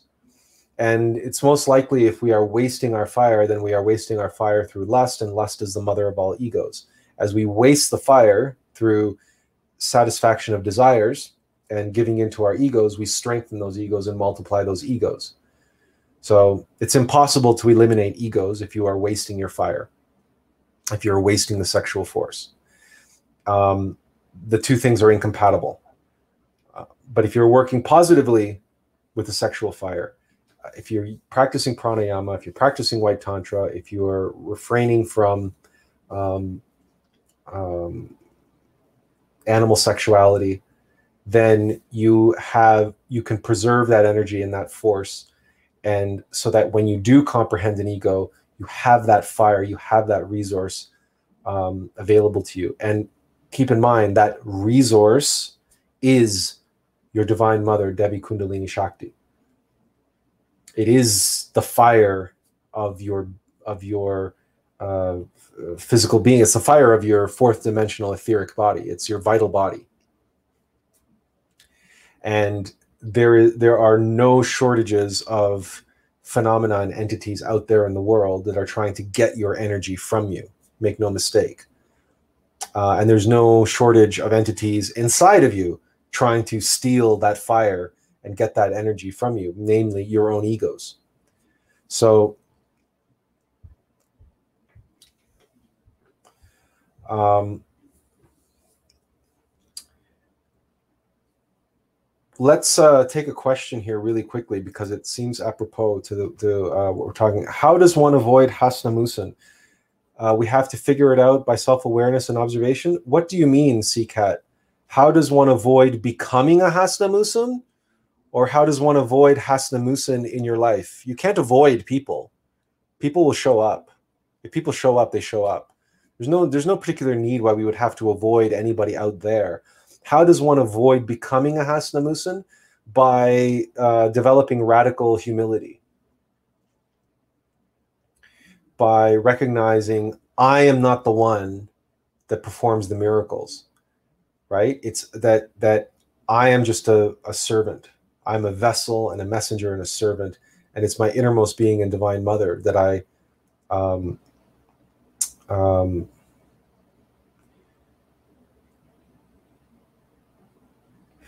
yeah, it's not just a term describing the ego winning per se. It's a very specific it's a very specific um, case of someone who is awakening negatively, who's awakening as basically as a black magician or as a demon. But before they get to that level, there's this level of hasnamusin. It's someone who thinks that they're awakening positively, but they're awakening negatively. They're awakening in their ego, they're awakening in their mystic pride, but they believe themselves to be awakening. So that's most people in the new age. If if you if you speak to these people, you see what, how they write, what they write, what they post, what they follow, what they read, and what they believe, and what the New Age teaches, for that matter. It's it's the the New Age doctrine is to create hasnamusin. That's it's basically straightforward. So we don't have to get we, we don't we shouldn't allow ourselves to get caught uh, to get too caught up on the terminology. It, what's important is our is our own practice and working with the AUM of life. If we work with these seven steps and we recognize that in each and every step that we take we are always praying to our innermost being. We're praying to our divine mother our higher self. We're trying to disassociate ourselves from our false self and recognize the what how the egos keep us are trying to keep us trapped in the false self and trying to trick us and deceive us into believing that we are something that we are not then we can avoid all of that. We can avoid all of that. Radical humility is the way.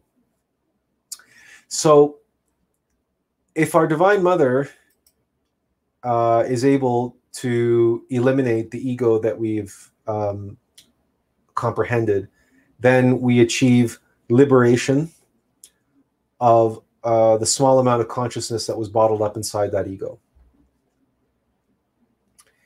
And we work with free consciousness um, on the path. So if we are if we are able to liberate some consciousness, and that little consciousness now gets added to our pool of consciousness, we become a little bit more awake.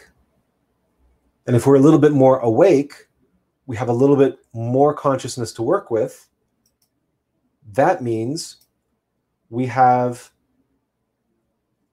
more consciousness to use and work with as we complete the next revolution of our uh, of our of our spiral in the AUM of life, our next hero's journey, but also in the process of that liberation, because we went through these seven steps mindfulness, diagnosis, analysis, synthesis, catharsis, and liberation the consciousness that gets liberated has within it the gnosis, the knowledge, the self evident experiential knowledge of what we learned going through the process, of how the ego was enslaving us and causing us and others suffering. We have that knowledge after going through this process successfully. We come out of it. We when you when you go through hell and defeat the demon, you return with the treasure, yes, but you also return with the experience. This is the lesson that the that we can learn from Dungeons and Dragons, and all role playing games on the computer, etc. That where you you you go down, you you battle monsters and demons and dragons, and you find treasure, but you gain experience points. These experience points are used toward increasing your level. You level up. Now, who's leveling up? Our innermost being is leveling up. We, just like in a computer role playing game, we are an avatar. We are a character in the in the uh, MMORPG. We go into the dungeons of our own subconscious mind. We fight the demons. We have the experiences here in the uh, touchy feely 3D MMO world. But it's our being who levels up. But the experience points. We are the ones accumulating the experience points through our actions and through our uh, conscious uh, participation in these seven steps of the AUM of Life. We are going on that hero's journey. This is very, very clearly and well laid out in the um, the Ramayana, which is one of the books of the Bhagavad Gita, and the stories of the Bhagavad Gita, where um, uh, Rama and Hanuman, Hanuman is the monkey god of, uh, of Hinduism. Rama and Hanuman go on their, their quest to find Krishna and liberate Krishna. And Krishna is the, is the symbol of the Christ. Rama is a symbol of the innermost. And Hanuman, the monkey god, right? What do you suppose Hanuman is? Hanuman works for Rama. Hanuman takes orders from Rama. If Rama is the innermost and Hanuman, who looks like a monkey, is following the guidance of his innermost, then we are Hanuman. We are the monkey god. Or we at least we have the potential to be the monkey god. And Hanuman is the one who gains the powers. He can increase in size, he can decrease in size. He, he's the one who has the powers because he's the one who's in the world performing the feats. He's the hero. He's the one performing the heroic deeds, right? But he does so under the guidance of Rama, his innermost. And both of them are in service of Krishna, the Christ. Just as our innermost has an innermost, the Logos, the, the cosmic Christ, and our innermost serves the Christ. And if we serve our innermost, then there you have the the uh, analogy. And here again, you bring it back to that video game analogy, right? Remember your innermost player. You are the character. You are a persona. You are a persona. You literally are a character. The personality means persona. You've been many personalities. You've been many physical bodies. You've been physical bodies in the human kingdom, in the animal kingdom, in the plant kingdom, even in the mineral kingdom. There is not absolutely nothing about this particular character that you are playing which is special that you should be attached to. It's just the character that you needed to play this lifetime so that your innermost player could advance in the levels that he needs to advance, and so that he could perform the works that he is here to perform through you, through the character, the persona that you are, that we are. Because we all have a character, we all have a persona.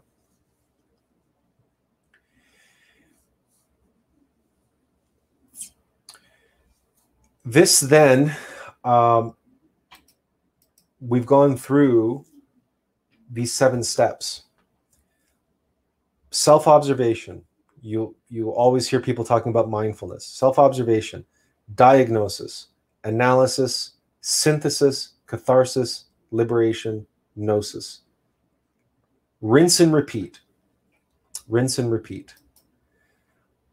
Because we have many many egos not just one ego, we have many egos fear, pride, lust, greed, envy, gluttony, laziness.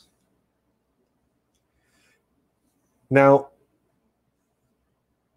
this is all well and good. And in theory, theoretically, we could say that this is all fairly straightforward.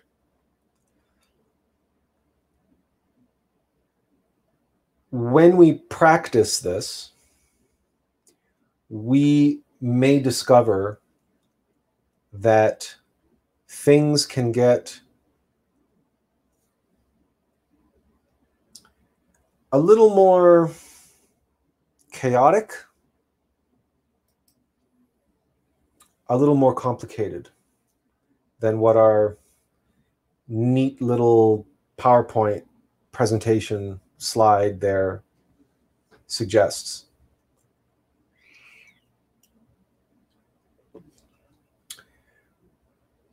You will observe the uh, the um, graphic we chose as tonight's backdrop.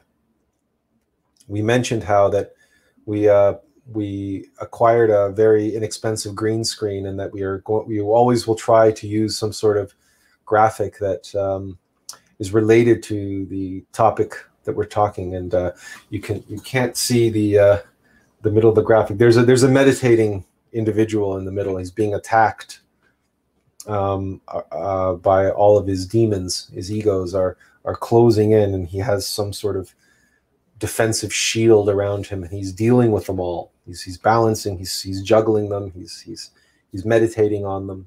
He's coping with them. One of the things that we need to be able to do as we practice this is notice repeating patterns and recognize the how certain egos work together and that there are repeating patterns in our life that is not so simple as saying well that's gluttony that's fear that's anger if you've read our article on fear, you know that anger is very often a kind of a mask, a front for fear, that there's fear behind that anger. If when we observe ourselves in gluttony, in laziness, or many other sorts of behaviors, we may we may not know, we may not notice the true ego at work behind what's on the surface. So let's give you an example to help illustrate this for you. Um, we, of course, deal with very acute kind of uh, possession and very strong a very strong kind of influence, very strong control over our machine, if you will, to the degree that we suffer from seizures, right? But we haven't suffered from seizures in a while. It's very, very rare because we have a way of maintaining control of ourselves, keeping the demons at bay. But one of the things that we have become aware of over the last little while is the fact that one of the things that we did to help manage uh, our condition of epilepsy and help manage our depression was working out. And we would work out three days a week in a very uh, energetic, very tough, intensive, intense way. We'd burn off a lot of energy doing that. And it, we would work out one might even say obsessive compulsively. Although it's it's a strong word but certainly certainly intensely. And while we were able to do that we were also able to keep in we were also able to keep a very strict diet we were able to fast practice intermittent fasting and fasting in general. And we would we could avoid for the most part avoid junk food and many many different things, and for the most part, kept the demon at bay.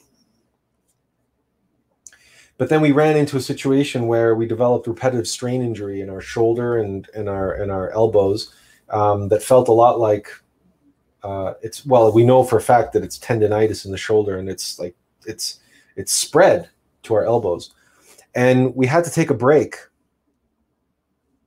from our intense physical activity.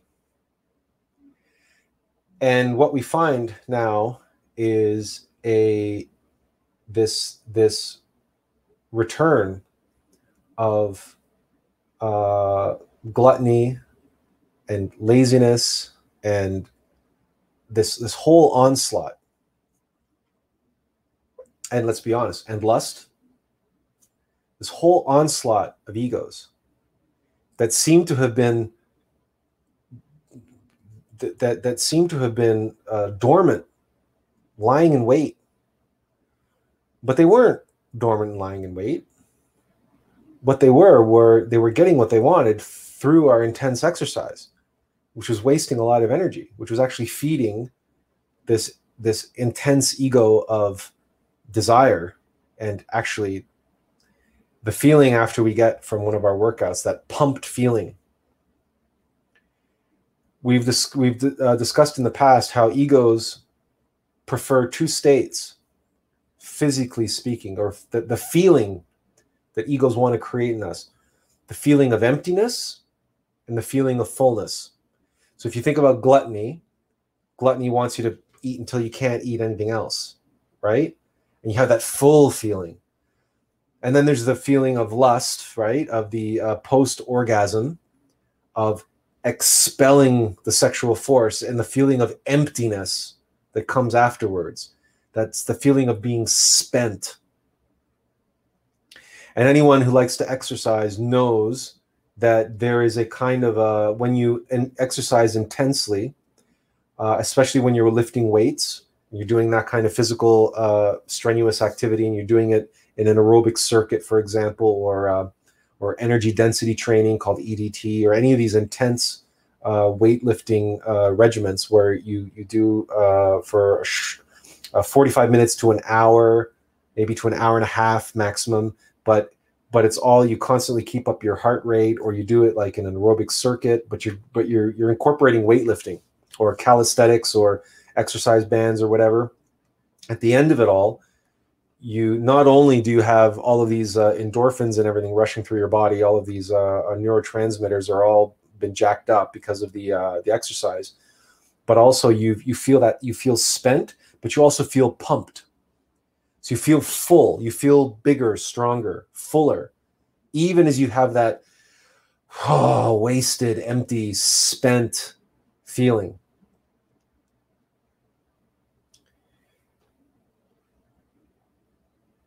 there's a lot of activities that we might find ourselves doing in our life that's analogous to this. And we may find that if we have to stop that activity for a while or take a pause on that activity, then we may find other egos, which normally, quote, don't bother us or we haven't noticed um, all of a sudden they they return they appear.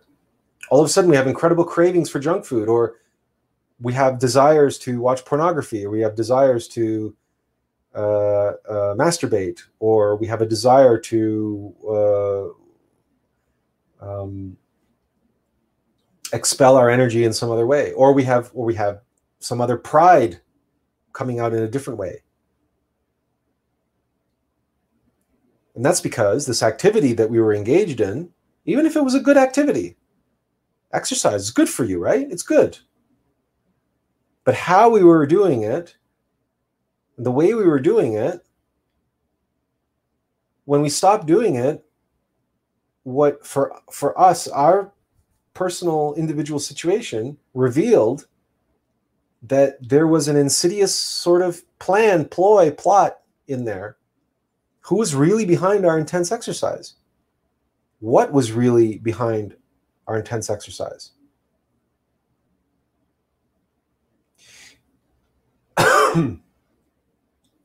we were pardon pardon me we were exercising intensely and regularly obsessive compulsively even in a way to manage our depression and manage our, our seizures well, what was causing the depression and seizures was the demon. So the demon creates the suffering, creates the circumstance, creates the, the things, uh, saying, well, well, we don't want that. And then magically, some balm, some solution, some medication, some treatment program appears. And we might start doing that in a way to avoid the suffering that the demon created for us.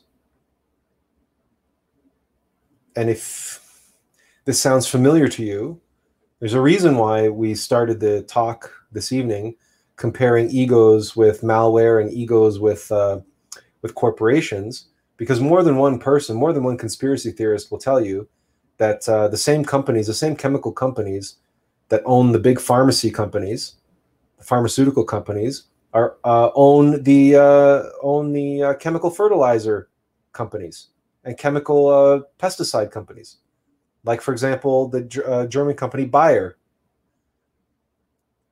And many conspiracy theories tell you, well, they poison you on this with this hand, and then they sell you the cure with that hand. Wow, what a great business! And we revealed at the beginning of of, the uh, of tonight's uh, talk in no uncertain terms the relationship between egos and uh, and corporations.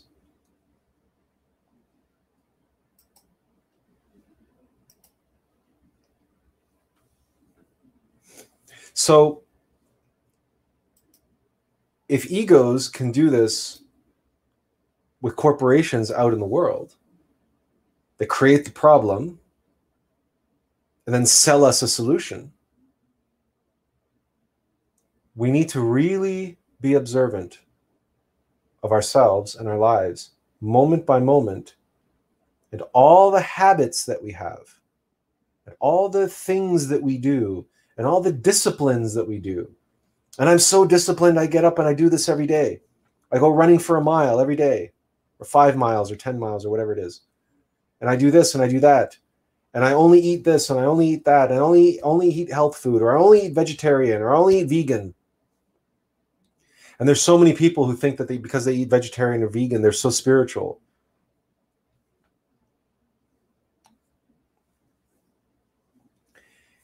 And the reality is that we have to be able to penetrate with with our consciousness we have to be able to penetrate uh, behind the veil. To that to this truth right? Our egos are not our friends. And we have to be able to penetrate behind the veil through the process that we've walked through this evening. Because as aaron points out here he asks the question are we not the demon? It's not it's not singular aaron it's plural right? Fear anger lust greed envy pride and many many many different versions and many many different flavors of each as they're as they're uh, uh, messing with us and controlling us and seizing control of us possessing us. We think that we are who we are, but we're not.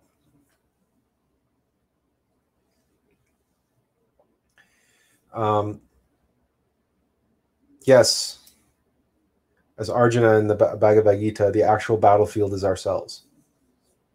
And there's a quote that we like to share uh, from Sun Tzu, which says, Know your enemy, know yourself even more. On the path of genuine spiritual development, to know your enemy is to know yourself even more. Because yourself is the enemy. Yourself, the small s, your false self is the enemy, is the enemy of your true self. Whereas what we want to achieve, where we want to arrive at, we want to arrive at the point when our self, our lower self, is the ally and the servant of our higher self. this is the goal um, of this is the goal of, uh, of, of genuine uh, spiritual advancement. We want to get to a point and we've shared this recently, but we'll share it again.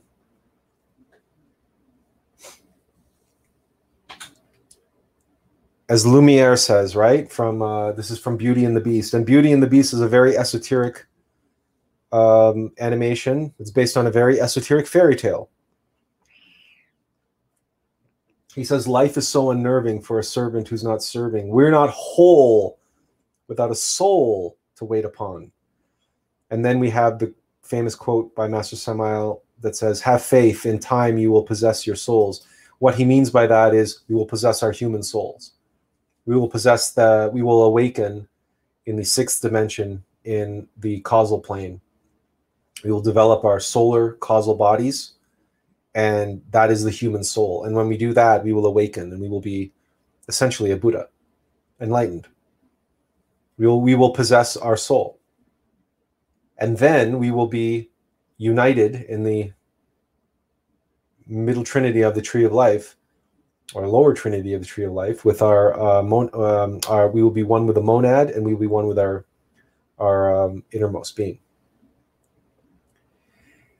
But until we get there we are stuck in what is referred to as the four bodies of sin.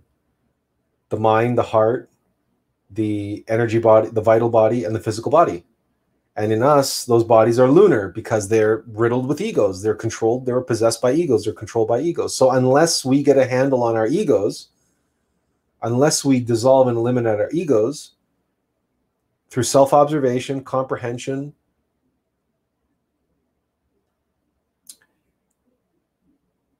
and dissolution, unless we do that, we cannot develop, we cannot grow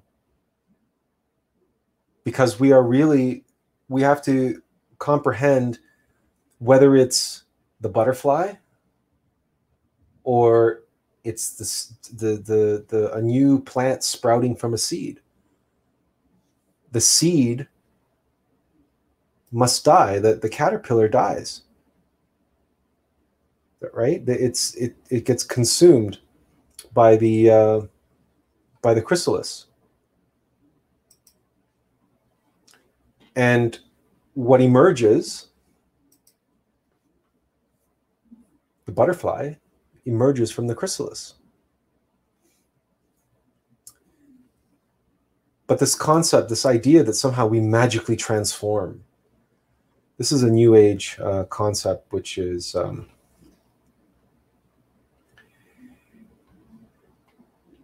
which simply wants to avoid death. Um, it just wants to avoid death. And we have to we have to be we can't be consumed by our own fear. We can't be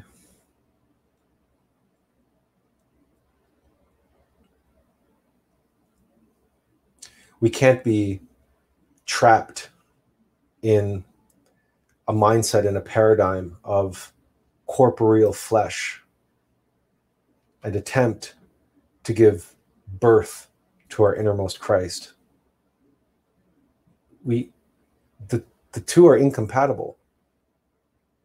The two are incompatible. I mean, to a degree, they're compatible. I mean, obviously, you still want to wear your seatbelt when you get in a car. You still need to eat. You still need to feed yourself. You still need to have a roof over your head. So there's the there's you know there's the the basics. You have to cover the basics. But beyond that, um, this this vessel, this character, has no place in the supernal worlds. Its place is here and now, and doing its part to help our innermost being achieve the next level in his development. That's whom we're here to serve. Um, that about wraps it. Uh, we feel there's been a number of different uh, comments and questions that have popped up. Um, we apologize if we didn't show it or mention it or get to it while you were asking them. Um, if there's something really important that you want to uh, ask uh, again that we missed, you can uh, maybe go back and cut and paste it. Um, otherwise, we will we'll, we will try to scroll back. Um, it's hard because because after a while they StreamYards doesn't show them anymore. Um, let's go back to the beginning here. Let's say uh, Roy said, all spiritual development comes from within the individual, arising from discipline and self improvement. No man can increase the spirituality of another. To attempt to do so is to disregard one of the most fundamental laws of nature, the law of karma. Man earns wisdom by right thought and right action. The legitimate schools of the ancient wisdom and the le- legitimate teachers of the doctrine offer spirituality to no one. They merely indicate a path of action which, if followed, will consecrate. That's all we got, Roy. Sorry, that's all that came up in your. We're assuming this is a quote either from Manly P. Hall or Master Samael Aun Weor or the Buddha. But it's a good quote. It's essentially covering what we talked about tonight, which is that that path of action, what we call the ultimate uh, methodology is a path to spirituality, is a path to achieve that. Um, let's go down and see here what else we can see. Everyone and everything was meant to trigger us to grow. Here, CCAT says, everyone and everything was meant to trigger us to grow individually, or is it just random? Everything is a reflection of what we need to observe within. Uh, there are some random things, accidents do happen, but generally speaking, uh, there are no accidents we attract into our life what we are. So if we attract difficult people and challenging circumstances into our life, that was designed and it was orchestrated by our Divine Mother for the sake of that purpose, for the sake of our ability to have our egos uh, mirrored in someone else. Be- because remember, because remember, pardon me, because because remember, the egos are dug in in our subconscious mind and they really only come to the surface um, when they're in, activity. And even then they don't always come to the surface. So people who suffer from anxiety from depression there's lots of egos that just function in the subconscious mind. And what comes to the surface is as, as we were saying is a, is, a, is a false mask is a false um, uh, a dist- uh, distraction a bait and switch another ego that's that's that's masking the real ego beneath. But if someone comes into our life that has the same ego in activity and they activate their ego and they're acting from their ego and they trigger our ego. It's, it's a much better likelihood that our ego is going to come to the surface or closer to the surface and going to be, make us behave in ways think and feel and say things. And if we're observing ourselves and that ego is is closer to the surface now we have a, a better chance a better likelihood of of seeing it and catching it and say aha! There i caught you I caught you red-handed, and now and now I, I now you can't hide from me anymore. Or even if you go back into hiding, now I know your ways because I, I, I, I saw you, I caught you in the act. Now I know what's really behind this particular behavior or thought or feeling or action or whatever. And this is this really only happens if we're triggered, right? If circumstances or people around us pull this out of us and they pull this out of us, usually when when they're a mirror to us and they're an activity and their their egos trigger our egos and anybody who's been in a romantic relationship with someone knows very often that this is the case that that you you argue like cats and dogs and you trigger each other constantly because you're attuned you're you're attuned sexually you're attuned your sexual energy is is attuned you're, you're attuned as souls but you're also attuned in egos and very often. And that you that soulmate that person is in your life so that you can work on each other. You can work on yourselves through that relationship through the fact that you're uh, you're uh, let's say uh, constantly uh, triggering each other. Your your egos are constantly causing that uh, that that action that action reaction uh, within you and uh, we of course can um, attest to that personally and we've documented that in great in uh, fair detail um, in this article which uh, we have posted many many times on facebook uh, about this is called the article is called lovers and cheaters the hidden truth about sex and sex and relationships. And this article outlines in great detail the uh, the metaphysical process that takes place um, as uh, couples uh, trigger one another. We'll just share the link in the chat. Um, so we're going to keep scrolling down here. We, it says we have some new comments here at the end. Uh, okay, so CCAT says twin flame. Uh, twin flames are yes, there might be an aspect of this with twin twin flames. A twin flame is something different. Twin flame is a little is is is a is another phenomenon.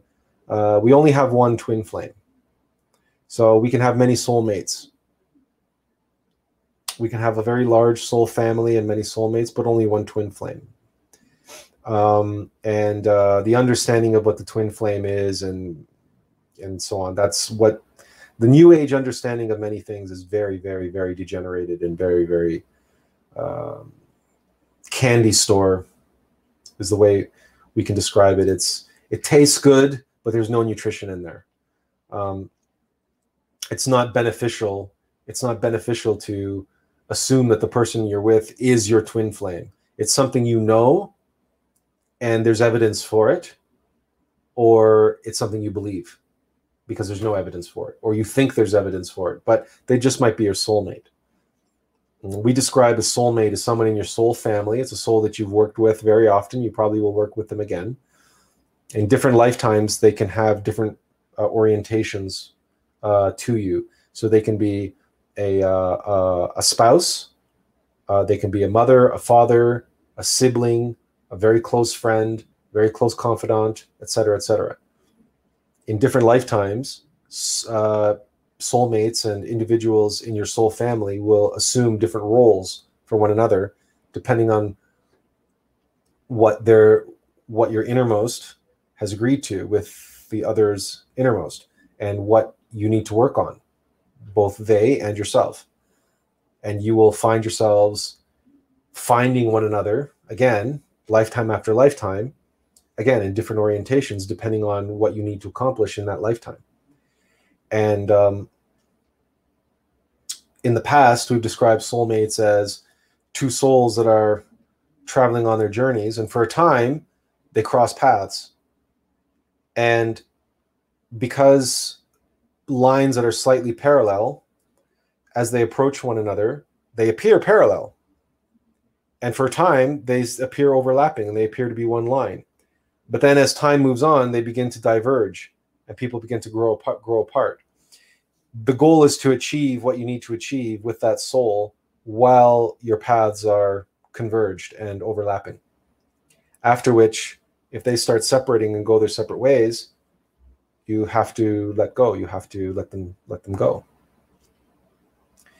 But that doesn't mean they weren't your soulmate. We've had many soulmates in this lifetime. That many people have come and gone from our life and we have learned tremendous things from them and they have learned tremendous things from us. And um, so we have a very large soul family in in in, in our case. And uh, of course given the work that we're here doing in this lifetime um, it makes sense that we have encountered have known many many of them but we have yet to encounter our twin flame uh, let's say I've stopped remaining with highly triggering partners and feel completed in those areas of learning. Is this a completion of certain work on egos in this lifetime? Is this in this life, for example? Um, if you're still able to be triggered, then no. No, you haven't completed anything. If you've just decided to stop being with triggering people, then you haven't completed those areas. You're just avoiding them. And that's the hard truth. That's just that's just a fact. If you had completed those areas, then you wouldn't be triggered by those people. You can only be triggered if the egos exist inside of you. So if you're being triggered, if you're avoiding people who trigger you, then you're avoiding then you're avoiding the egos that trigger you. And this is not um,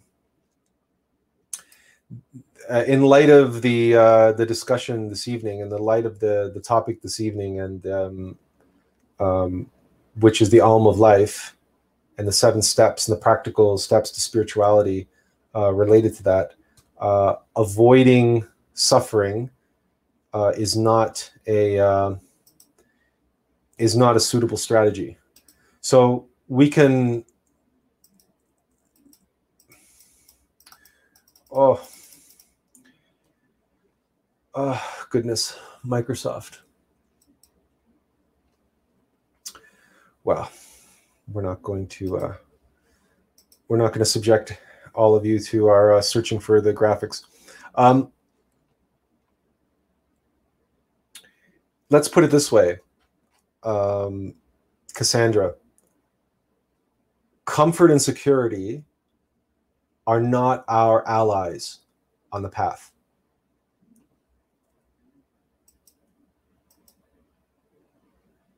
We want to try to, if we can, um, comprehend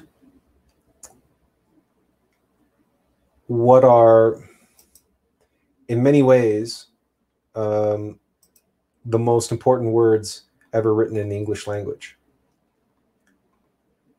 And um, those words are to be or not to be. And that whole speech in its entirety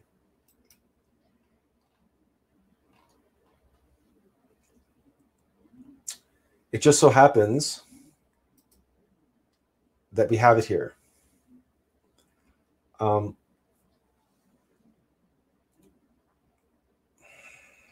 did that work?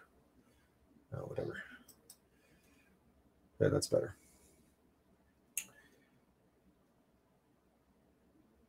The first line of this uh, soliloquy from uh, Hamlet is to be or not to be that is the question. Whether 'tis nobler in the mind to suffer the slings and arrows of outrageous fortune, or to take up arms against a sea of troubles and by opposing end them.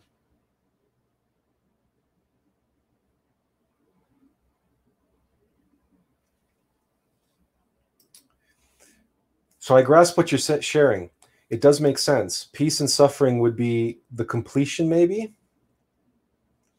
Acceptance of suffering, learning how to cope with suffering, learning how to uh, to deal with suffering, is an important step of the past. That's what the book of Job is about in the Old Testament.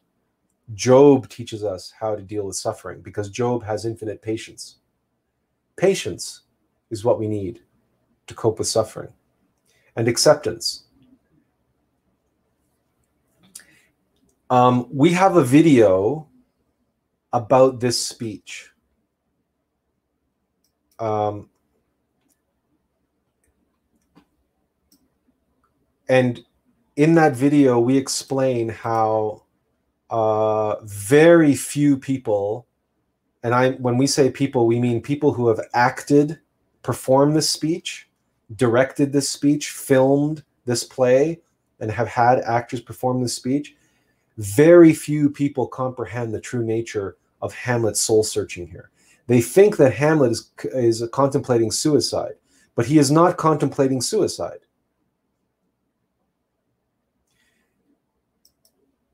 Hamlet is revealing the path. Hamlet is describing the AUM of life the analogous ultimate methodology, which we have just spent over two hours sharing and, and exploring.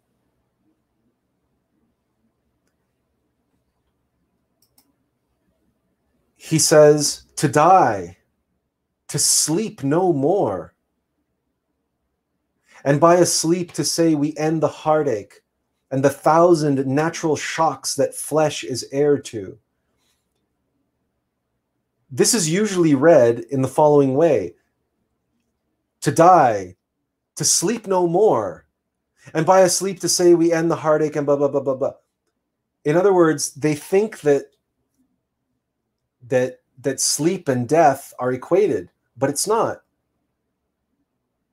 To die, to sleep no more, means to wake up by dying. To die psychologically, to sleep no more. And by a sleep, to say we end the heartache, the suffering, and the thousand natural shocks that flesh is heir to. Through death, through ego death, we end the heartache and the thousand natural shocks that flesh is heir to. The flesh inherits the suffering and the circumstances of suffering.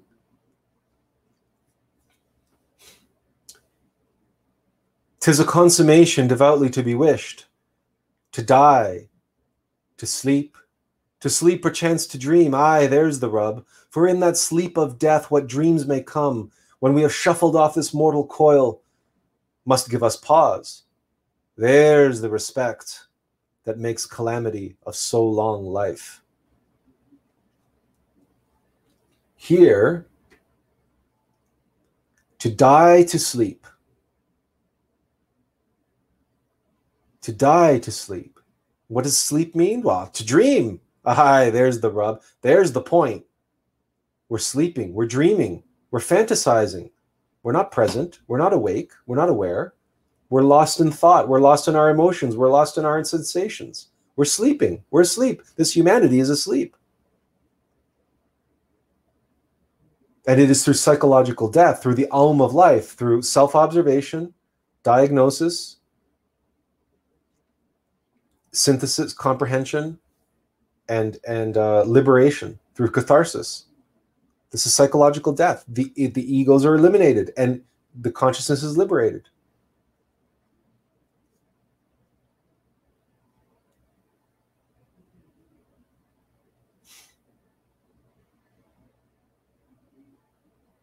So we have a YouTube video which um, goes through this speech line by line, and um, we will um, give us a moment here. We can throw that uh, link up for you.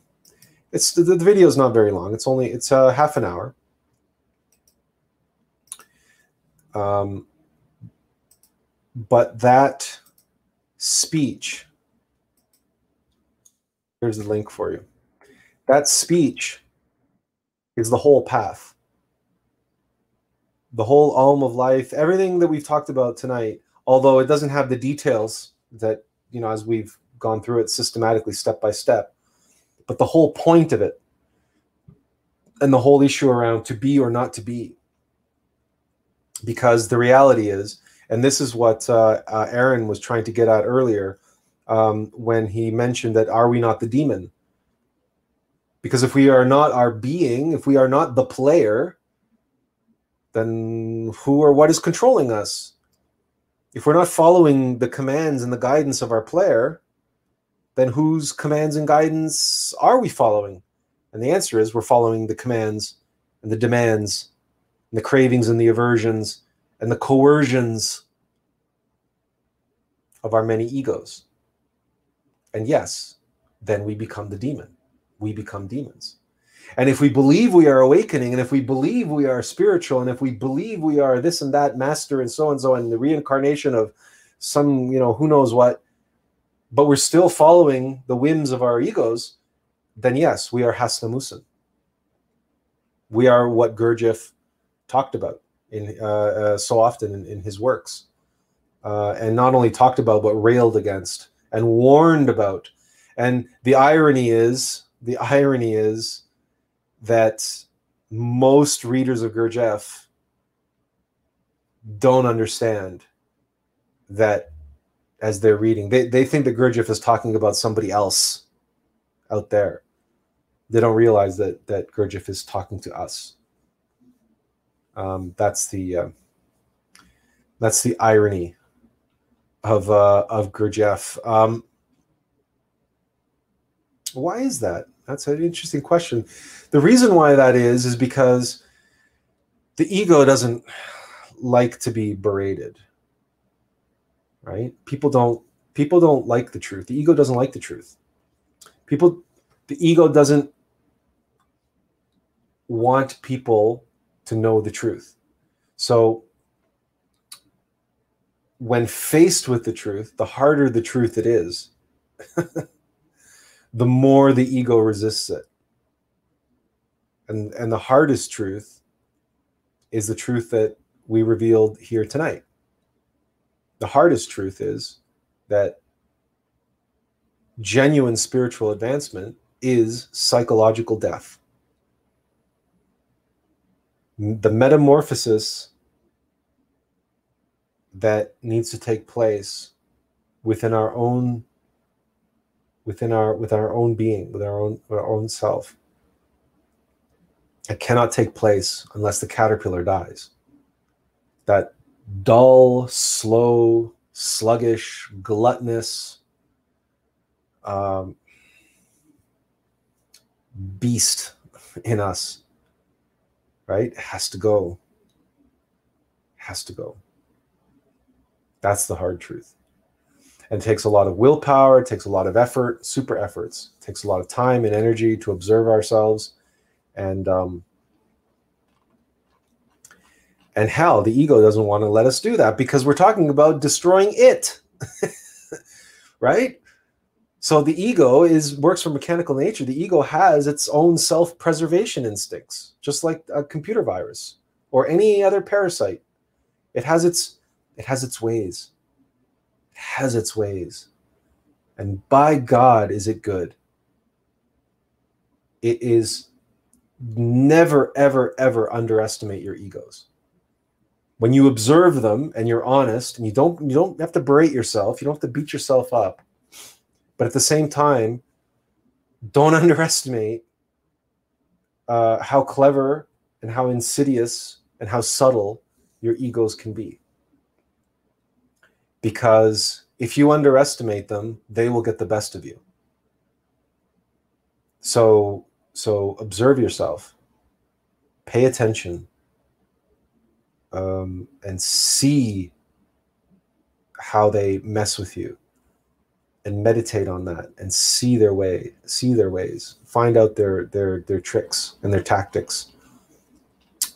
Um,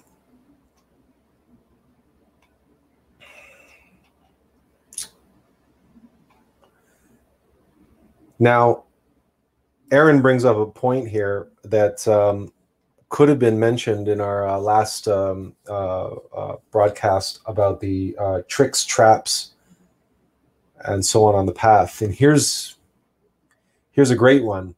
We continuously learn. Once we stop learning, we are godlike.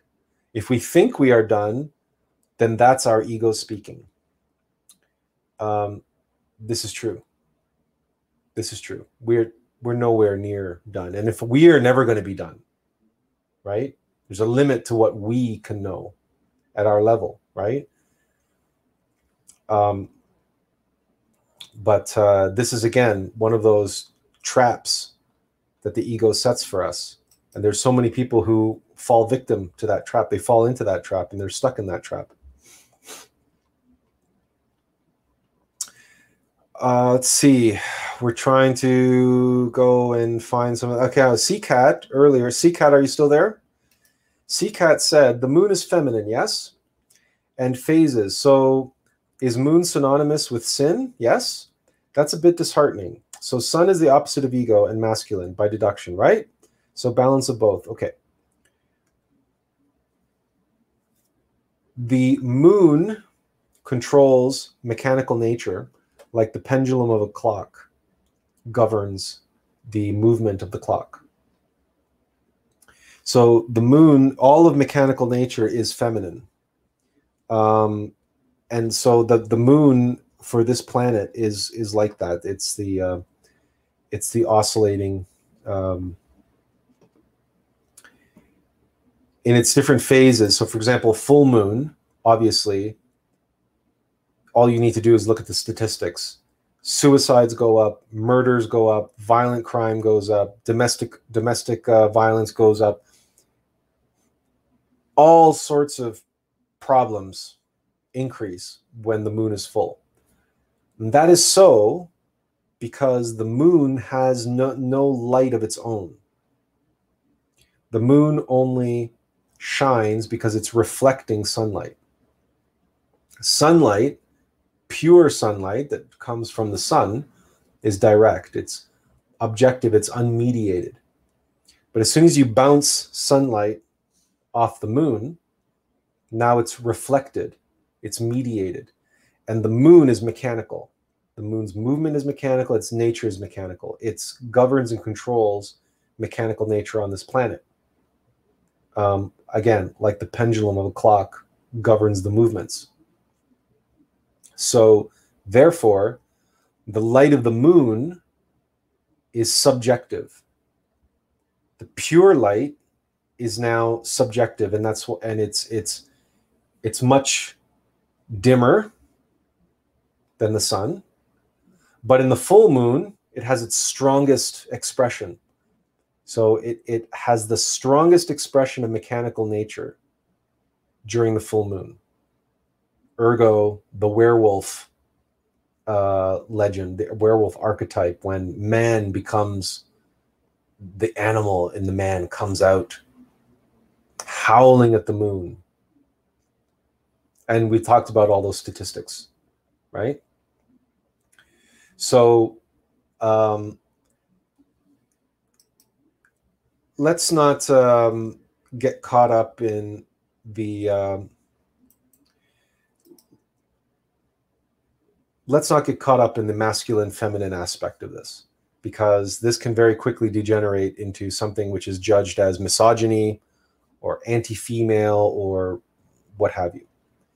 The reality is that all of manifest reality is feminine. Divine mother nature right? Like it's it's mother nature on the mechanical level mother nature on the divine level. It's all it's all feminine the masculine is the is the spark. The masculine is just the the the, the spark, the seed that that fecundates the body of the divine mother. In much the same way uh, that one sperm fertilizes the egg and creates a human being, but the male contribution is one spermatozoa the body is actually grows out of the body of the woman. The, the new baby grows out of the body of the woman. Everything is feminine. Now, of course, again, because everything is feminine, in order for everything to be to exist, it must it must adhere to the law of three: masculine, feminine, and union of masculine and feminine. But the masculine is just a spark, it's just a seed that's planted in the feminine, and out of that grows everything that we experience in nature. So, yes, of course, we all have masculine and feminine inside of us. And in order for us to achieve the higher levels on the path, we must work with the Divine Mother Kundalini inside of us and raise her up the spinal column so that she can reunite with the Divine Masculine in the crown chakra and and the fires of divine feminine unite with the fires of divine masculine and give rise to the fire of the fire and the light of lights of the cosmic Christ, the divine androgen, which is masculine and feminine in union, eternal union, both masculine and feminine. That's the cosmic Christ. It's, it's andro- androgynous. And it just makes sense you have the divine feminine energy and divine masculine energy and if you unite them then you give rise to the you give rise to the christ. The christ child is born among the, the manger of the animal mind that's another way to put it. And interestingly enough if we want to talk about that particular allegory the allegory of the birth of christ on december 25th uh, the three wise men the three kings bring their gifts and come to pay homage. They follow the star, the pentagram above the manger, and they they they bring their three gifts. What are the three gifts? The three wise men, the three kings. One who is a king is one who is a master of the land, master of the kingdom. And he brings with him the, his gifts from his kingdom. And yes, in the Bible, they're gold, frankincense, and myrrh. But in us, What are our three gifts? We talked about them tonight. What are our human resources? Our mind, our heart, and our body. That is our kingdom. That is our kingdom. And if we are to be a master of our kingdom, to be a master of our domain, to quote Seinfeld, we need to be a master of our heart and a master of our mind and a master of our body. Those are our gifts. Now, do we bring our gifts to the innermost intimate Christ, to the Christ child being born inside of us? Are we are we wise men and women? Because that innermost intimate Christ through our innermost being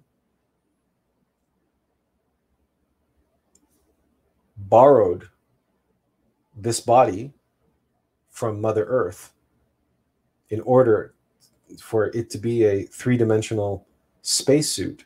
So he could be here and now in three dimensional space, performing works, experiencing, learning, but also doing the great work, working with the AUM of life, and plus helping others, and suffering, and all the rest of it. Everything that we are here to do, all the thousand shocks that flesh is heir to, and uh, all the sea of troubles, and everything else that's uh, that's mentioned in the uh, in the uh, uh, Hamlet soliloquy.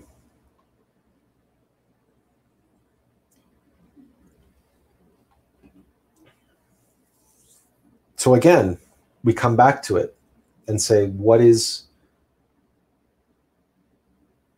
what is the state of our kingdom? And a wise man, a wise king, a benevolent king, would, would see to it that his that his kingdom was free of the denizens of the darkness. And it wasn't haunted by the demons, and it wasn't under the spell of a dragon, or wasn't under the thumb of a dragon, like uh, Lake Town in uh, The Hobbit, which is under the uh, is under constant threat uh, from Smaug so a wise king would send heroes down into the dungeon, down into the mountain, and vanquish the, the darkness which threatens the kingdom. That's the those are the actions of a wise king. Those are the actions of a wise man and a, and a, uh, a great king, so that he can cleanse his kingdom, cleanse his land, and then he can travel following the star of the pentagram to the to the birth of the inner Christ, the intimate Christ, and give the gifts of his kingdom, bestow them, present them to the innermost intimate Christ, and say, Here, I have cleansed my kingdom for you. Now come and rule my kingdom. Come and perform your great deeds, your great works in my kingdom.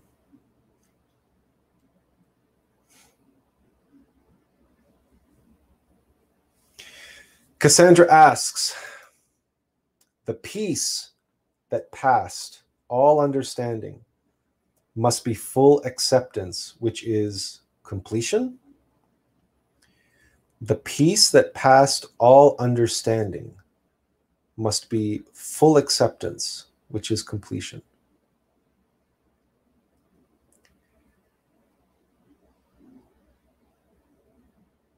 if we comprehend what you're asking there, completion, acceptance alone is not completion. Acceptance is acceptance. That's the starting point. It does acceptance doesn't mean that we no longer work on ourselves because we accept ourselves as we are if someone is a uh, serial killer and they recognize that they are, um, she says, pasea, pa- pasea or past, passes. Um,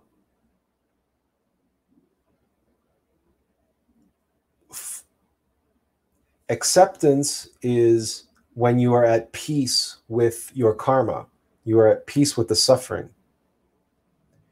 Okay, acceptance to ego deaths. Yeah, okay. So if you are accepting that you need to eliminate your ego and accepting that you need to die before you die, that's the beginning. Then you can do the work. Now you can begin to do the work. You can work with the AUM of life. If you accept that that's what you need to do, now you can begin to do it. If you if you don't accept that that's what you need to do, you won't do it. Simple as that. You can't do what you don't accept. You need to do. It just won't work because your egos will be fighting you constantly every step of the way. And you'll be clinging to that if you don't accept that they have to go.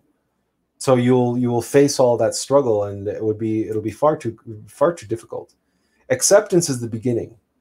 Peace is not remember peace is not a uh, an outcome. Peace is the way.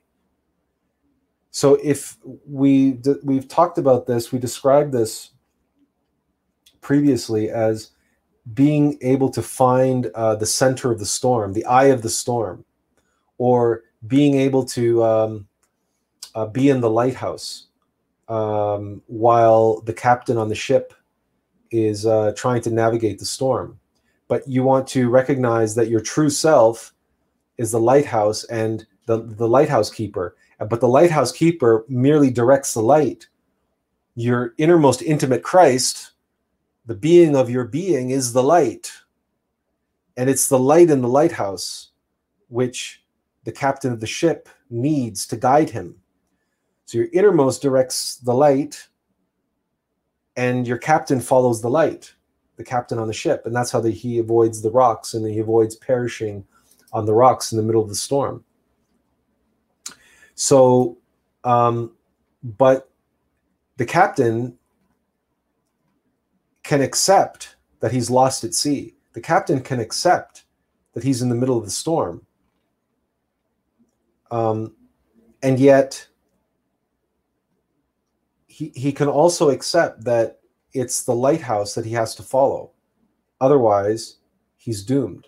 He that he can't he can't he can't rely on himself. He himself is not qualified. He alone is not qualified to make it through the storm. So he turns to the lighthouse. He turns to the light, and he he puts his faith and trust in the lighthouse keeper. That the lighthouse keeper is going to direct the light towards him and is going to help guide him um, through the uh, through the, uh, the the rough waters, right? So all of this is all of this is an essential first step. And as we discussed in our last talk, the storm is important. The suffering, the the thousand natural shocks that flesh is heir to that Shakespeare talks about, right?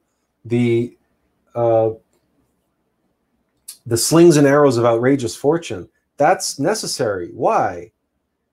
Because under sunny skies, on a calm sea, the captain sails merrily along. He doesn't need the lighthouse. Does the captain turn to the lighthouse if it's a sunny day and calm seas?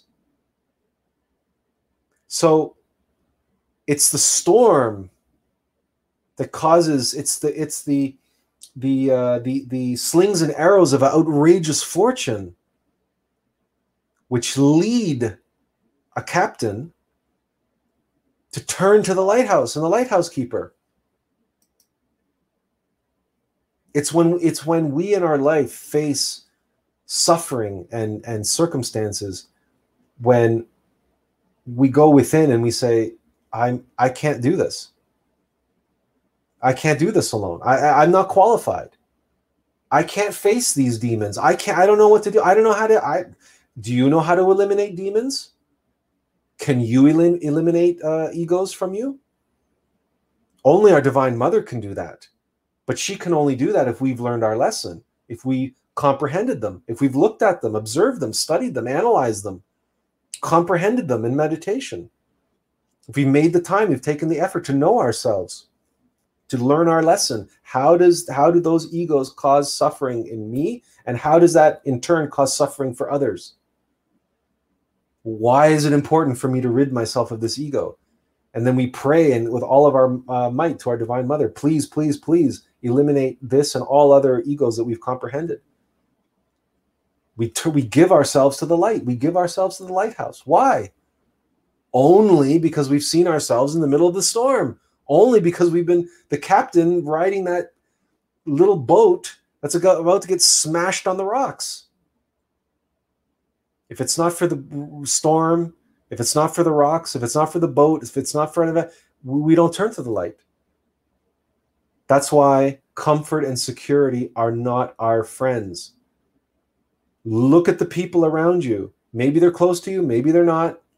In, in the in other people around you, look at other people in the world. Look at the people who are surrounded, living in the lap of luxury. Are they doing the psychological work on themselves? Do most people you know who are wealthy and sort of self-made men and women and and so on and so forth, do they have radical humility?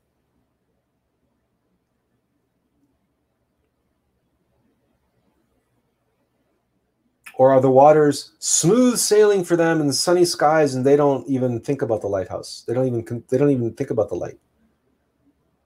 Cuz they're merrily driving their they're merrily uh, sailing their boat. Their ship, their yacht.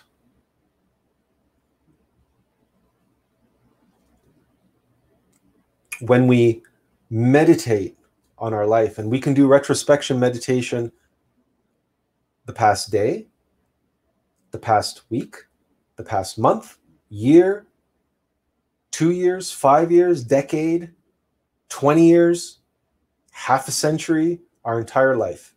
In fact, you can take uh, retrospection meditation further than that. You can retrospect into previous lives.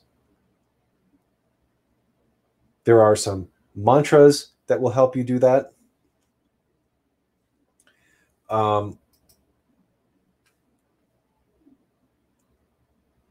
in fact, if you listen to the Papageno song from Mozart's The Magic Flute, that song, uh, the one that goes pa, pa, pa, ma, ma, ma, if you perform that mantra mentally as you are retrospecting in your life, uh, and, and you take yourself into deep meditation, and you use that mantra mentally um, you can use that mantra to help um, stimulate memories of past lives and also memories from your childhood that you may not remember. But uh, the the those sounds and that's why mozart put those that mantra into his work, the Magic Flute. Magic Flute is actually uh, a uh, an ancient Egyptian initiation from the mystery schools. Uh, that's that's in disguise as a quote play for, uh, uh, opera operetta for children. It's not an opera for operetta for children. There, it's one of the most esoteric works of music, uh, works of um, musical theater ever created. It is so profoundly esoteric that it is uh, it can, we cannot begin to do justice to it now. It is something that um, you should uh, uh, make it part of your uh, mission in life to see it live, or even if you only can see it a recording of it, but make sure you get the subtitles. Make sure that it's sung in the original German, in the original way, but that you have the subtitles so that you can read what it, what is actually being said. It's very important. And um, our favorite recording of it is the uh, Coventry House, the one with um, um, Danielle Damrau is uh, who sings the Queen of the Night aria. Um, it's it's a fantastic production, and it's uh, it's incredible. And if you can put yourself into a meditative state and listen to it and watch it, um, it, it can take you places. Um, Erwin says surrender comes to mind. And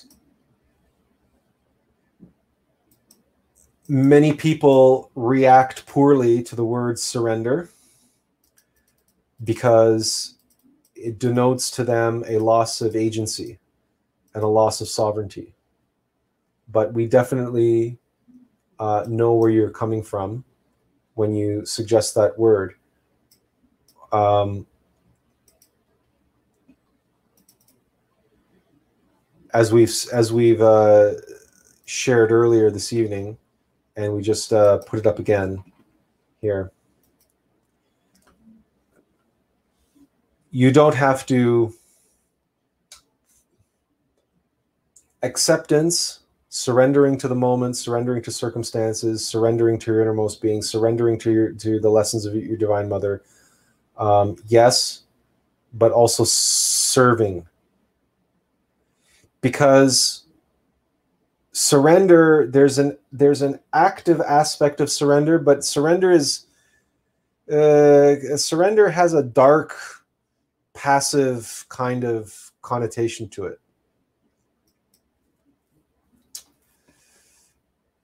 um, yeah um, we will work on that in a second uh, cassandra. Um, service is better than surrender because to surrender it's almost like you give up. To surrender you're like yeah yeah, yeah okay you know what? I surrender i go with the flow anything goes whatever that's it, it, has that there it has that darkness in it. But when you serve when you serve the light don't surrender to the light you serve the light. You to serve your innermost being, to be his instrument, to be his messenger, to be his hands, to be his vessel, and to be grateful for the lessons, right? To be grateful for the service, to be grateful for the opportunity to serve your Lord and Master. Because life is so unnerving if a servant doesn't have a soul to wait upon, does un, uh, to, to wait upon, to serve. Just imagine, you know, you, you go to a restaurant and, and the, the maitre d' surrenders. What, kind of service are you going to get? The maitre d' surrendered. right? The maitre d' has to serve. Yes, it's an active role. Um, but having said that, surrender to the light and send send out from our innermost. Um,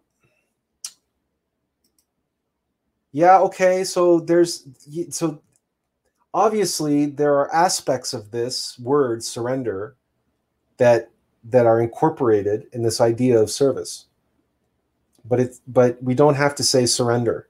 I would much rather serve. I would um, um, I'd much rather serve than than just uh, surrender. Um, Cassandra asked for a link. We're going to see if we can uh, dig one up really quick here. Um, now, keep in mind, you might be able to watch. You might be able to watch um, the whole thing on uh, here's the link to the Queen of the Night aria anyway.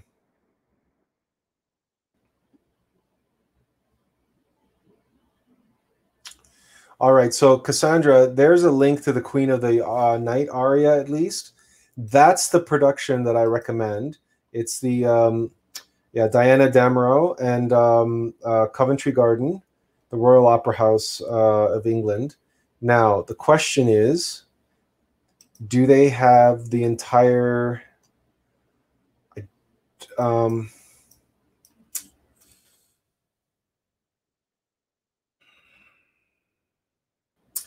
do they have the whole thing? The magic flute. Uh, full opera. Okay.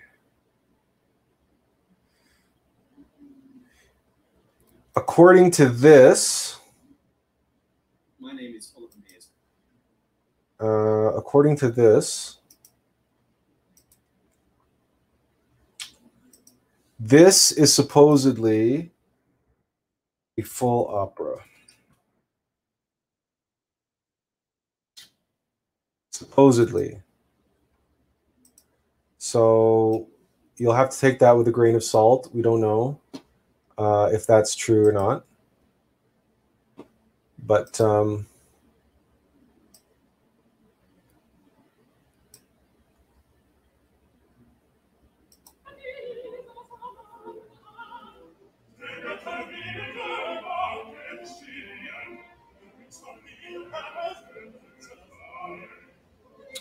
Okay, this is this is a this is not Diana Damrau though singing. So this is not the uh, this is Coventry Garden. This is the Royal Opera House, but this is not the um, this is not the performance that uh, that I would recommend. But anyway, you can. It does have the subtitles, and you can watch clearly. You can get the. Uh, you can certainly get the gist of it because it looks like the the complete opera is available online uh, on YouTube. So I hope that helps. Um, I wonder if uh, we can play this.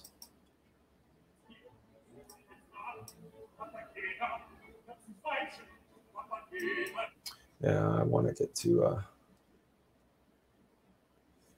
this is what. Uh,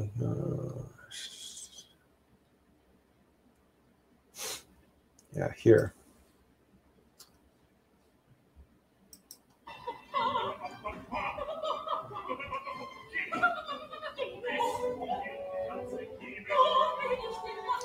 So, spoiler alert: this is where uh, Papageno meets Papagena, and this is the song that I was talking you, uh, telling you about the um, the uh, the papa pa and mama ma and papa papa and and um, um, so on and so forth. That's that's where they sing those uh, the the mantra, so you can get an idea of of the um, the intonation and the um, the rhythm and so on.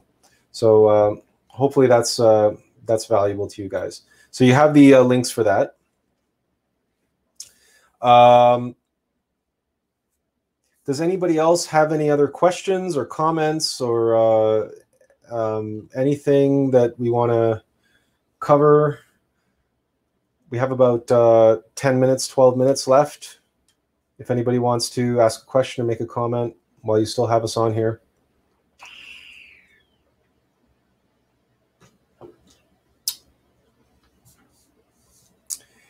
Um, thank you all for uh, taking the time and uh, spending it with us this evening, as always. Um, we've been contemplating the possibility of doing uh, Tuesdays and Thursdays, but at 12 noon our time. So, in other words, we've been um, contemplating doing a time where people in Europe will be able to uh, listen in and uh, we're thinking about doing Tuesdays and Thursdays, which means that we'll be live Tuesday, Wednesday, Thursday, Friday. Um, that's probably enough. That's probably more than enough for us, especially if we do three hours in a, each time. That's that's quite a bit. Um, so we'll see if we uh, start doing that next week. We'll see how that goes. Otherwise, as usual, uh, if you follow us on Facebook, if you uh, subscribe on uh, YouTube. That is certainly uh, beneficial to us. If you hit subscribe and hit the notification bell, if you're watching on YouTube, um, it's very helpful to us um, in terms of the uh, YouTube algorithm. We're this is very early going on in, in this uh, live stream thing, so this is very just the beginning. Um, but we feel that uh, we do have um, important you do have an important message to to share and we feel that our focus is very much on the things that matter on the practical real world down to earth things that are going on in the world and trying to help people cut through the clutter and cut through the bullshit and get to the the essence and the real meat and potatoes of of the age that we're living in and the real meat and potatoes of spirituality itself. Um, you won't hear us talking about crystals and reiki and all sorts of stuff you won't hear us talking about. There are many many many other people who are much much no more knowledgeable about those things um, we are here to essentially with our experience and our knowledge, our first-hand intimate knowledge of the Black Lodge and its ways.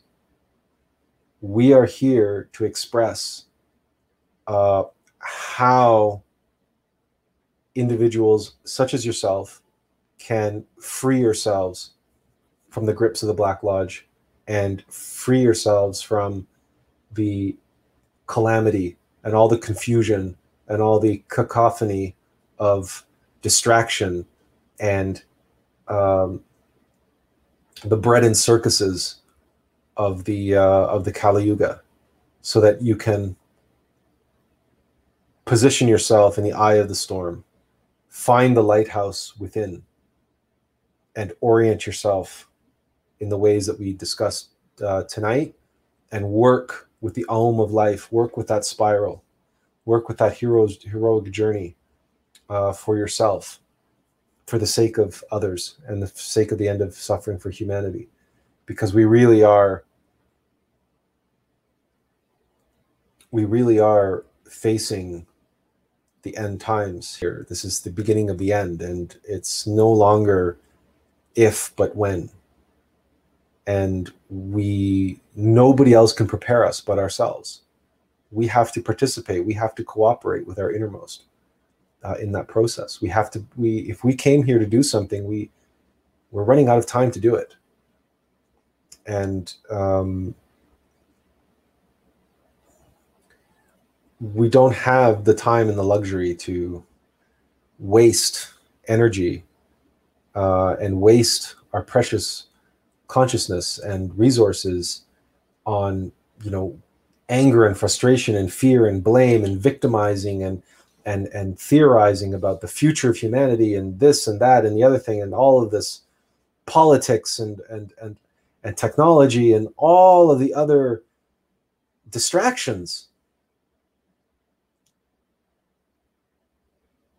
Yes we can pay marginal attention to them yes we don't have to stick our head in the ground we don't have to go off and live on a mountain that's not the answer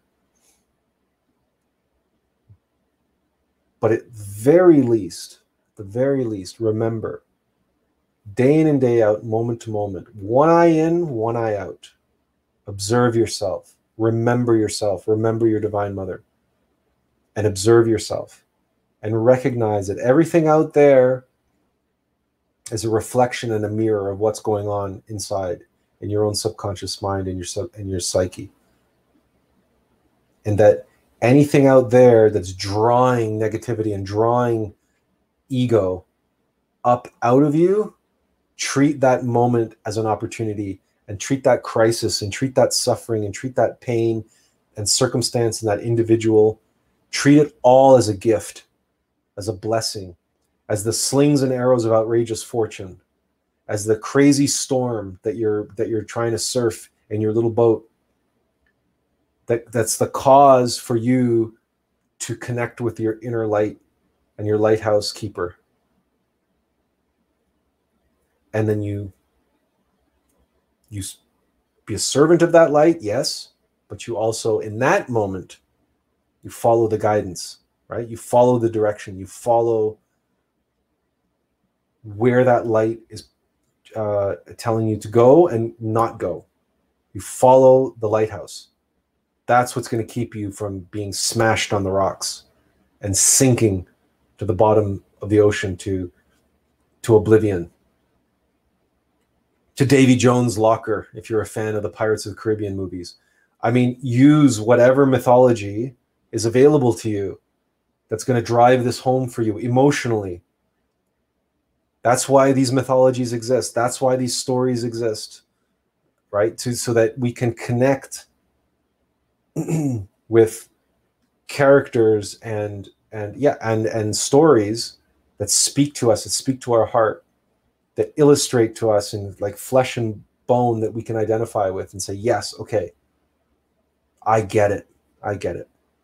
And that's why we shared with you the magic flute and that's why we will you know in the future we'll be speaking about different different stories and movies and properties and mythologies because um, we're here to help you um, i mean let's face it we we're in our life we've had many many storms to navigate and and it's always our inner light. It's always been looks which has helped us navigate. And it's always been Attlas who has directed that light in attention and shown us where to go and told us where to go and we followed. And the only reason why we're here today and the only reason why we're able to share with you what we can share with you is because we serve the light. And and if we in in doing so we can be a source of light for you to help you find your inner light and follow your inner source of light then then that's why we're here so that you you too can have that inner lighthouse and that inner lighthouse keeper and that inner light inside of you to serve and follow and help you avoid the rocks because the storm is not on its way. The storm is already here. The storm is already here. And frankly, everything on the media and everything on TV and everything around us is, all there to distract us from that fact. To, to, to create a sandstorm for us to, to, to, uh, to hypnotize and, and distract us with so that we don't focus on the fact that we are all at risk of being smashed on the rocks.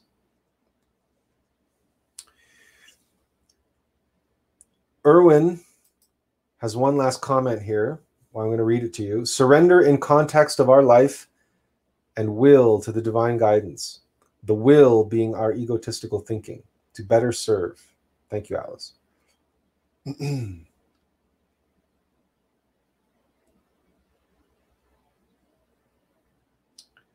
surrender in context of our life and will to the divine guidance our life and will surrender in context of surrendering our life and will to the divine guidance the will being our egotistical thinking to serve to better serve um, will is an interesting one because there's the will of our innermost being willpower the, ca- the causal body and then there's ill will that's the will of our egos a will that's twisted and corrupted, degenerated by our egos.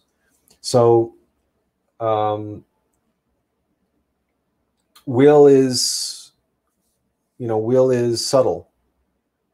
That's why it's so important when we observe ourselves. Whose will are we following? Is it the will of our innermost being or is it the will of some ego? Is it our will?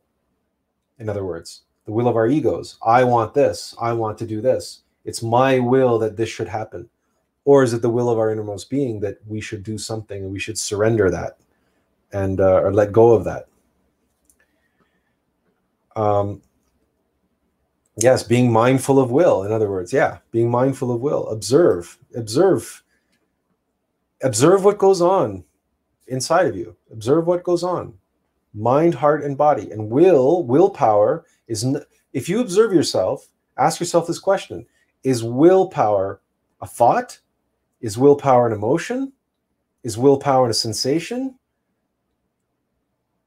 And the answer is willpower is none of those things. Willpower is will, it's the causal body.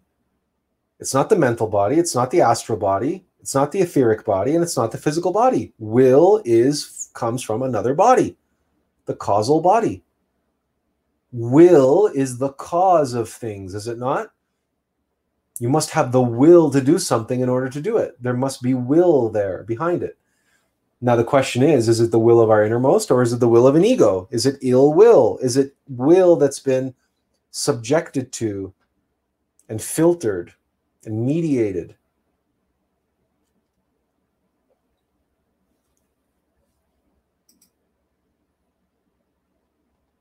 No one can tell you that. Only you can tell you that. Only yourself can tell you that. But yourself won't be able to tell you that if you're not paying attention. If you're not pointing the light of the lighthouse where it needs to go. Because this is an interesting aspect of consciousness. Consciousness is bidirectional. Consciousness is like is is like the beam of a lighthouse. It's like a spotlight. Anything that you observe is like a beam of light. When you point your consciousness at something, you're you're pointing the light, a beam of light at it. So you're illuminating it. You can see it, but uh, it can also see you. It can feel you. That's why you observe in nature when you look like animals, animals can feel your gaze. You can experience this. Have you ever been out in public and all of a sudden you feel kind of you feel like you're being watched? And you turn around and sure enough someone's watching you. Someone's looking at you. You can feel it. You can feel the gaze. You can feel the gaze of consciousness and other people and other things can feel that gaze too because it's like a beam of light, the beam of consciousness. So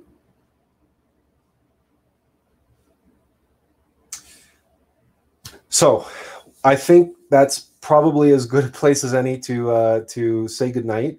We've been at it for three hours. Uh, thank you for joining us. Unless there's any other questions, really quickly, we're going to uh, say goodnight and thank you all for joining us again this evening. And um, and and uh, follow us. Click a like or uh, uh, click click subscribe if you're watching on YouTube. And um, and then you can um, stay abreast of of our next our on our next live um, live stream live event. Thank you so much, and um, have a good evening. God bless.